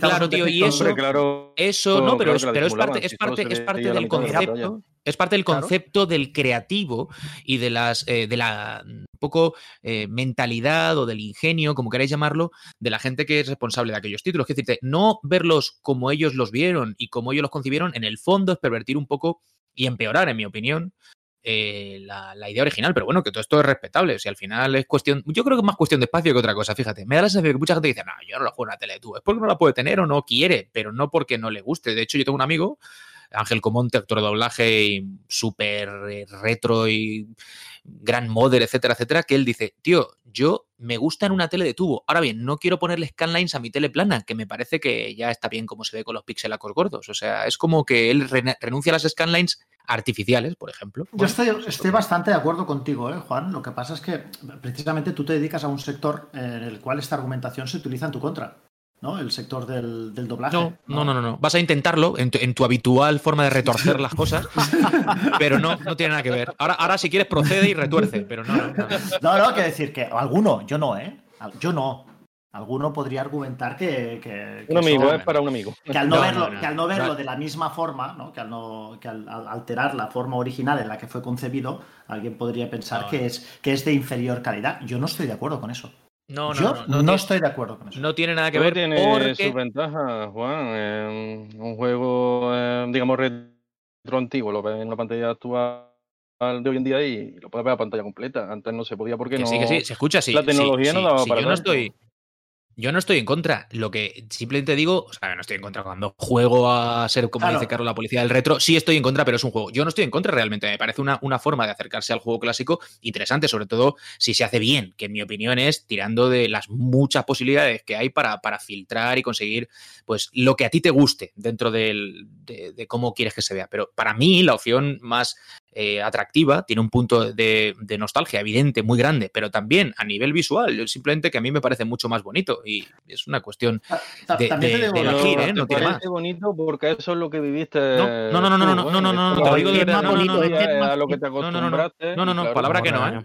Yo os aseguro que, que- perdóname, Mote, yo os aseguro y lo he dicho muchas veces, os lo prometo, o sea, si me queréis creer bien y si no, pues vaya vosotros, pero siento una- un placer visual. Se activa algo en mi cabeza cuando veo una buena tele de tubo, tiene que ser una buena tele de tubo con una señal limpia, sin interferencias y demás, que es que no lo puedo explicar y el que no lo quiera ver, pues oye. También te digo que es lo que te decía. que Es el medio que- natural. Que el scanline es un. es- pero también se hizo para verse en una tele más pequeña también.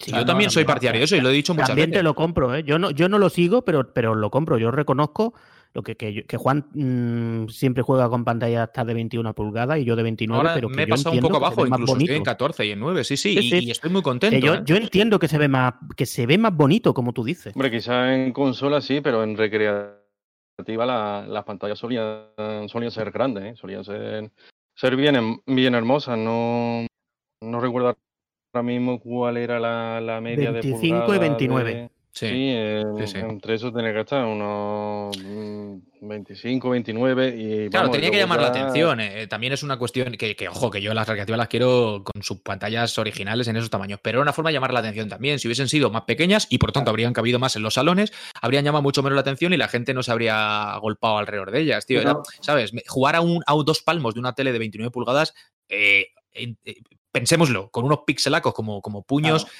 Eh, pues es un poco ortopédico, pero era lo que, lo que Es mamamos que- y, y tiene sentido, claro. Es que al igual que, que yo soy más guapo de cuanto más lejos me miras, pues hay juegos que también.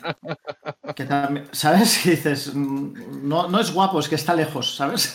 es una forma.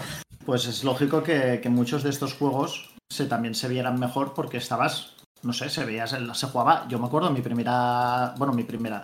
La tele de tubo donde, que yo tuve en mi habitación era una tele de 14 pulgadas. Mm. Sí, sí, Sí, así Sí, sí, prácticamente época, es la que hemos tenido todos. Y- eh, y- la- Estaban la hechos muy televisión de para 14 eso. pulgadas. Mo- Y Monte, y- regalaban y, con la enciclopedia además. y- y ahí jugaba al Space Invader que estás jugando ahora, digo yo, ¿no? No, clic, clic, en- clic, clic, soy el mando de la, en- del Atari 2600. No, en aquella época, en aquella época, que es lo que os conté un día, yo jugaba al. Yo jugaba al. al. al point blank. Hombre, Al- unos tiros ahí. ¿Vale? Practicando con una tele de 14 pulgadas. ¿Entiendes? Cuando después pasabas a una tele de 32 pulgadas, papo, eras. eh, yo qué sé, tío. eh, parecía que estabas en el OK Corral, ¿sabes? Ahí eras Wyatt Earp y matabas a todo, a todo Dios. O sea, ojo, ¿eh? Se Yo estoy echan jugando hace de poco el House of the Dead 2 en 14 y cuidadito, ¿eh? Los, los juegos de, de tipo pistola se, se echan de menos, la verdad. Ahora, ahora es que mm, digamos que el proceso para, para jugar un juego de pistola es, es mucho más mucho más exigente, mucho más retorcido. En- antes no sé si necesitaba nada en una televisión de tubo, pero las televisiones modernas eh, No te- si tiene tenías que conectar cámara, alguna mierda. tenías que conectar alguna mierda detrás, o sea, no era no era mm, super plug and play tampoco, había Bueno, según qué máquina, sí, claro. La- hablamos la de, la de Nintendo NES. antiguas. Ah, es verdad, yo te hablaba de la de la, de La la Play, y tal, eso se conectaba y chimpún, ¿no? Claro. no sé. Sí, por cierto, Sí, eh, vamos, que no Tocaño, mucha historia. Sí, sí. que lo puedes hacer en un actual, solo que tienes que usar balas reales y un revólver real. ya está. y la agujera, te compras una del Cash Converter, ¿sabes? Un poco barata y, Pero, pero ahí y real- una partida. ya, es, ya es máximo. Ya es una partida máximo, nada más. Sí, sí, sí. sí. A la Oye, siguiente te está echando la policía bajo la puerta. que decía, decía Fran que si, que si hablamos un poquito de la generación actual, eh, aunque solo sea por, por decir que hemos, si hemos reservado, ¿la habéis reservado o somos tan retro que directamente pasamos? Hostia, fui a reservar, tío, estaba trabajando cuando salieron las reservas y no, no la tengo reservada. No las tengo reservadas. Yo-. Ah, en estos momentos no. Espero que abran, imagino que abrirán más, ¿no? Pero, pero actualmente ninguna de las dos. A ver, van saliendo, mira, por, por el tema de la reserva, yo también estoy un poco ahora mismo un poco desengañado, ¿eh? porque estaba la gente con que, por ejemplo, la, la Nintendo sacó este Super Mario Bros. Game Watch, que yo lo reservé, como hay con fervor religioso. Estaban diciendo, ya no salen más, no sé qué. Bueno, esta tarde he visto reservas, creo que por 15 euros menos de lo que yo reservé, ¿sabes? O sea, que lo de la reserva vamos a dejarlo porque está en un momento como para no creérselo mucho. Pero vamos, yo sí he reservado Tú la PlayStation 5. 5. Mote, ¿qué ibas a reservar Sí. tú? Ambas, pero. Qué, sí. qué pudiente que es, ¿eh? El No, pero es, no, pero simplemente es una cosa de, de- Es una inversión que hago cada tres años, ¿no? Mm. O que se hacen cada tres años porque salen, después saldrán. Hombre, nadie duda que aquí va a haber, van a salir las versiones Pro. ¿no? Mid O sea, Generation va a haber. yo creo que sí. PS5 Pro, ¿no? Mm. Sí, yo creo que sí. Pero Yo- bueno, yo creo que más- Pro incluso más que antes, mini. Yo creo que si hemos Sí, visto dos iteraciones de la Play 4, de la, de la 5, vamos a ver tres, porque si la sacan con intención de, de un ciclo de ¿Sí? 6, 7, yo creo que sí. Muy loco eso, ¿eh? Pues vamos a ver, ya veremos. Eh, Es loco, es loco, pero es que Microsoft está lanzando consolas en plan, ya salgo con dos modelos distintos.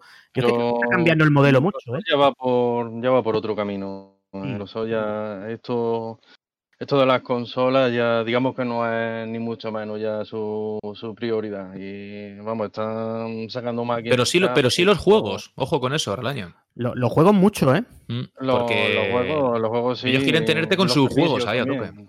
Los Claro, claro. servicios es otra cosa que, que se están concentrando mucho, en- seguramente porque han visto que, que en esta generación se han quedado, no sé si al final ha vendido la One la mitad que, que PS4, incluso menos. Y, y claro, ya han visto que por ese camino, como, como vio Nintendo, ¿no? Hace, hace unos 15 años por ahí, que, que ese no era el camino y que tenían que cambiar la, la estrategia. Y, y está claro que, que eso es lo que han hecho. ¿Y tú cuál habías reservado? Si es que ibas a reservar alguna, Arlaño. Pues mm, yo, será porque me estoy haciendo viejo, o a lo mejor, aunque todavía soy joven y, y lo sano. En espíritu. Pero la, pero la verdad que esta es la primera, la primera generación en la que no, no ¿Os cuento algo? Yo No he tampoco, tío. La verdad- ninguna máquina. Yo tampoco. La verdad, Relaño, es que tampoco. ni joven ni lozano. Esa es la única realidad. Yo tampoco. Eh, ahora, ahora, si queréis, y os pica la curiosidad, que igual no, directamente lo entendéis, os cuento o os contamos el año yo por qué. Eh, y, y le pregunto a Fran también. Fran, ¿tú ya las tienes todas reservadas o qué? Sí, lo, he comentado antes. eh, sí, tengo los. Y me he dado, me- ya, ya he explicado el rollo, así que no lo voy a hacer otra vez. Pero, pero sí, tengo, tengo las dos y, bueno, con, con un. La de oro Sí, la ha reservado, Fran. No, esa no. Esa no. Sí, he, come- sí he comentado que como su- que, que me, noble- nobleza obliga y dado que me dedico tampoco me podría permitir no hacerlo.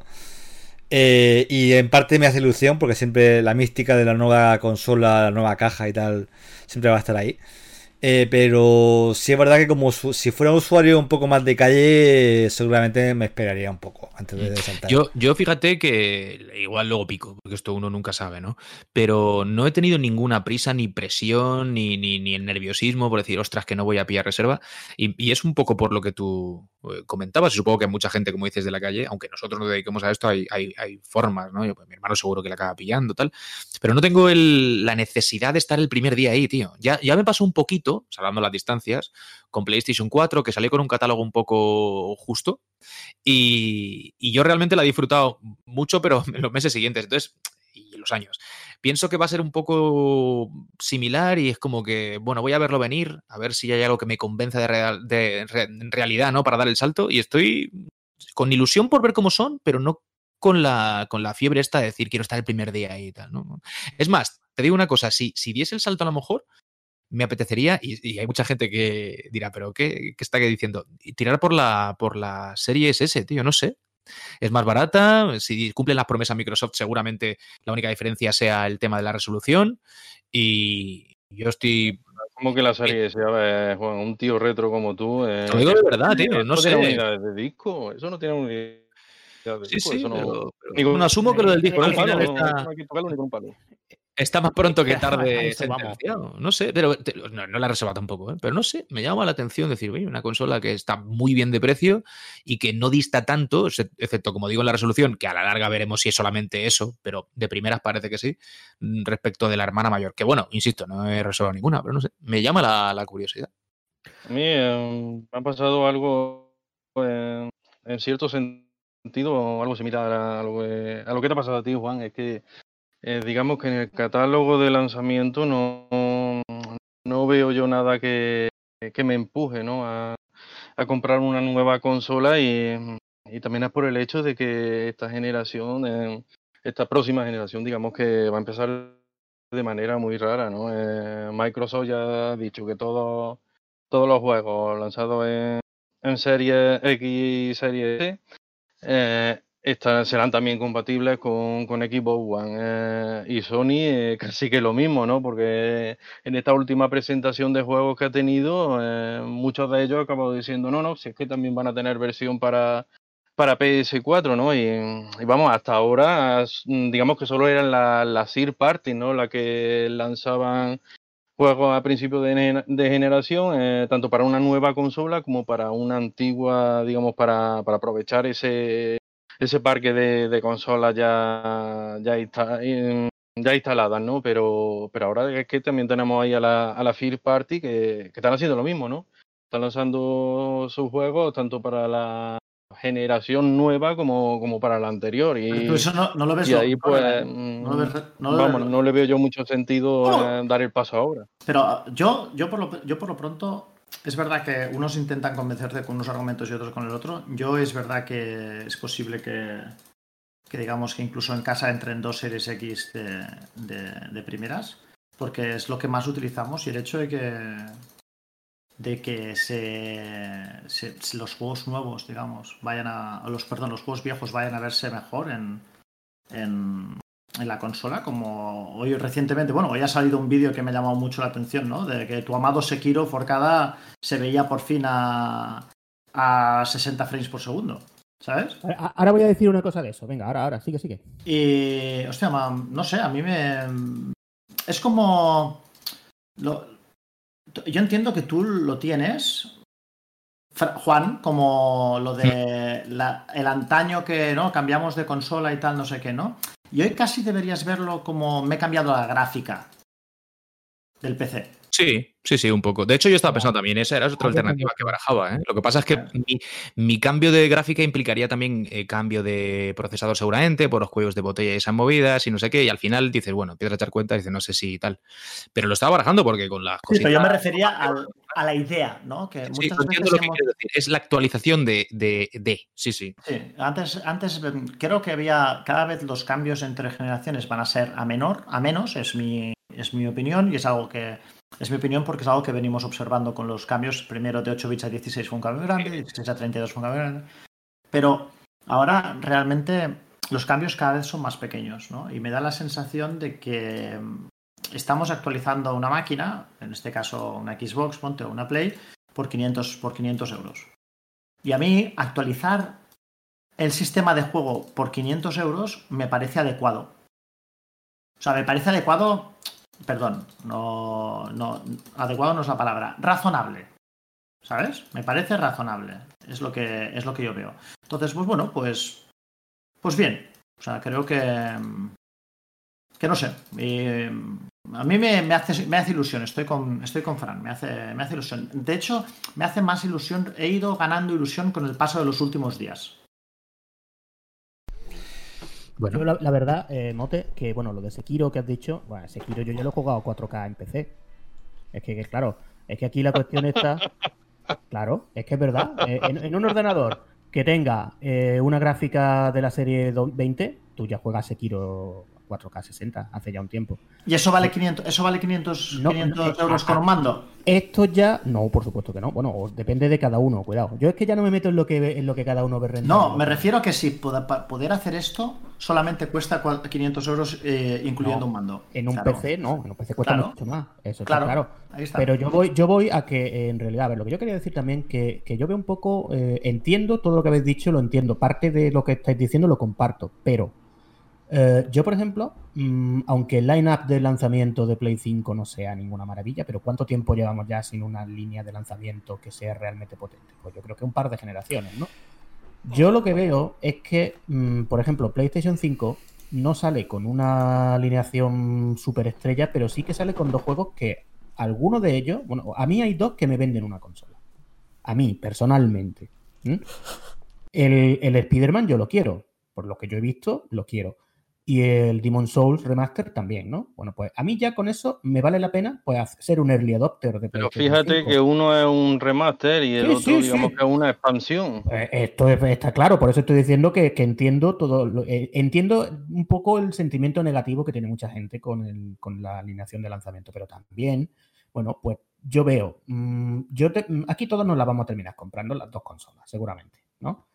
Pues entonces, ¿para qué? Yo, mm, yo el planteamiento que he hecho ha sido más bien, bueno, pues ¿para qué me voy a esperar un año?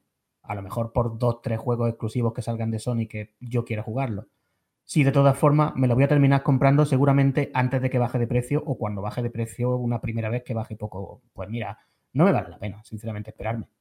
Entonces, yo no eh, voy tanto por meses, ¿eh? O sea, o sea, perdón, por un año. No, no, ni espero la bajada de precio, ni. Es una cuestión simplemente de decir, vale, no me corre prisa. Eh, puede que sea incluso un ejercicio, un ejercicio casi. De, autocontrol. Sí, sí, sí, sí, tío. Un poco en esa línea. Decir, vale, ya. lo he hecho con juegos y los tengo precintados en la estantería a veces semanas o incluso meses porque tengo otros a los que les estoy dedicando el tiempo. Y, y sinceramente me siento mal. No sé, no es lo mismo, ¿vale? Porque tú vas a tener juegos de salida, pero son juegos que a lo mejor tampoco me seducen tanto como para dar ese paso. Yo qué sé, me estoy haciendo viejo el año aceptemos. No, no, pero es que esto es completamente razonable. Sí, te estoy haciendo bien. Eso es completamente razonable. Y lo que dice Forcada también es muy razonable. Dices, si tú esperas, esperas hacerlo para un line-up nuevo, pues evidentemente tampoco había una razón para mí para cambiar a PlayStation 3. Ni para cambiar a PlayStation 4. En mi opinión, ¿eh? porque no había nada que tú dijeras, hostia, esto sí que es espectacular, lo necesito. Hombre, en PS3 sí, que estaba el Motor que... Ya, bueno, ok, vale, ¿sabes? O sea, no, recuerdo que nadie dijera, por fin, NAC, el juego que estábamos todos esperando, ¿sabes? No, o sea, yo no, no creo, ¿sabes? Pero... La prueba. Pero en este caso, hostia, el hecho de poder decir, bueno, es que yo tengo muchos juegos pendientes en, en One y en, y en y en. Joder, y en. Y en PS4. PS4, ¿no? dices, pero es que lo voy a poder hacer, los voy a poder jugar mejor. Bueno, señores, eh, de verdad que es un placer haber vuelto, porque estos debates, quieras que no, te, dan la vidilla, ¿no? Eh, y no, no sé si os pasa. Eh, yo no tengo la fortuna de poder juntarme todos los días con cuatro eh, vetustos como servidor, con, los que poder, pues incluso mm, tirarnos los trastos siempre con, cariño, ¿no? Por cuestiones como estas. Así que es un placer haberme, lo digo ya esto a título personal, ¿eh? reencontrado con vosotros. Es un placer también grande haberlo hecho con la audiencia, que estoy seguro no será fiel como todos los años desde hace tantos. Y nada, nos ponemos ya a pensar en cuál será el siguiente, ya sí tema central. Eh, monográfico como solemos para nuestro primer podcast retro solos ¿eh? Eh, de, este, de este año, porque bueno, lo de hoy, como fue el último de la pasada temporada, es especial, es un hola, estamos de vuelta y estamos muy contentos, eso lo digo yo. Fran, un abrazo, tío, y hasta dentro de 15 días, ¿no? ¿Cuándo? No sé, sí, 15. 15 días, sí. Un abrazo, Juan, un enorme placer estar, estar de vuelta y nada, confiamos que, que os guste la nueva temporada. Mote, un abrazo, tío. Ha sido un placer compartir con, vosotros una semana más. Recordad que aparte de aguantarme por aquí, también tenemos taberna esta semana, o sea que si queréis doble dosis de... No entiendo, no, no, comprendería por qué, pero si queréis, también tenemos este programa que hemos vuelto a hacer relativamente poco. Sí, señor. Relañito, un abrazo, hombre, tío. Cómprate un PVM. Un abrazo y voy a aprovechar para, hacer un, llamamiento, eh, porque resulta que, digamos que hubo un un borrado de servidores o algo así en Meristation y, y los programas de, del de temporada pasada eh, desaparecieron, desaparecieron eh, y, un, un, oyente sí que sí que ha estado lleva ya lleva ya unas cuantas semanas intentando reunirlos todos para, para preservarlos. Eh, así que digamos que si alguno algún oyente veterano de, este programa que, lleva aquí desde el principio desde, pues ya hace pues 13 o 14 años y, los tiene y los tiene todos, em, pues pues podría, podría ser interesante porque faltan todavía unos, unos pocos por, por conseguir, ¿no? Así que em, por Twitter, por ejemplo, em, que, que, mande un mensaje a,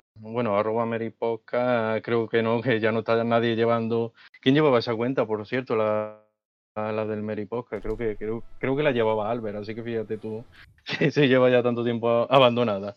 Pues a Twitter eh, que envío un mensaje a, a mi cuenta mismo, a, arroba Kino One con, con Q de, de Kino. Y, ya nos ponemos en contacto y a ver si, si podemos conseguir esos, esos programillas que, que faltan para poder preservarlos todos. Sí, señor. Muy bien, muy bien, muy bien. Carlos, ¿no? No, quedan muchos, ¿verdad, el año? Perdona, Carlos.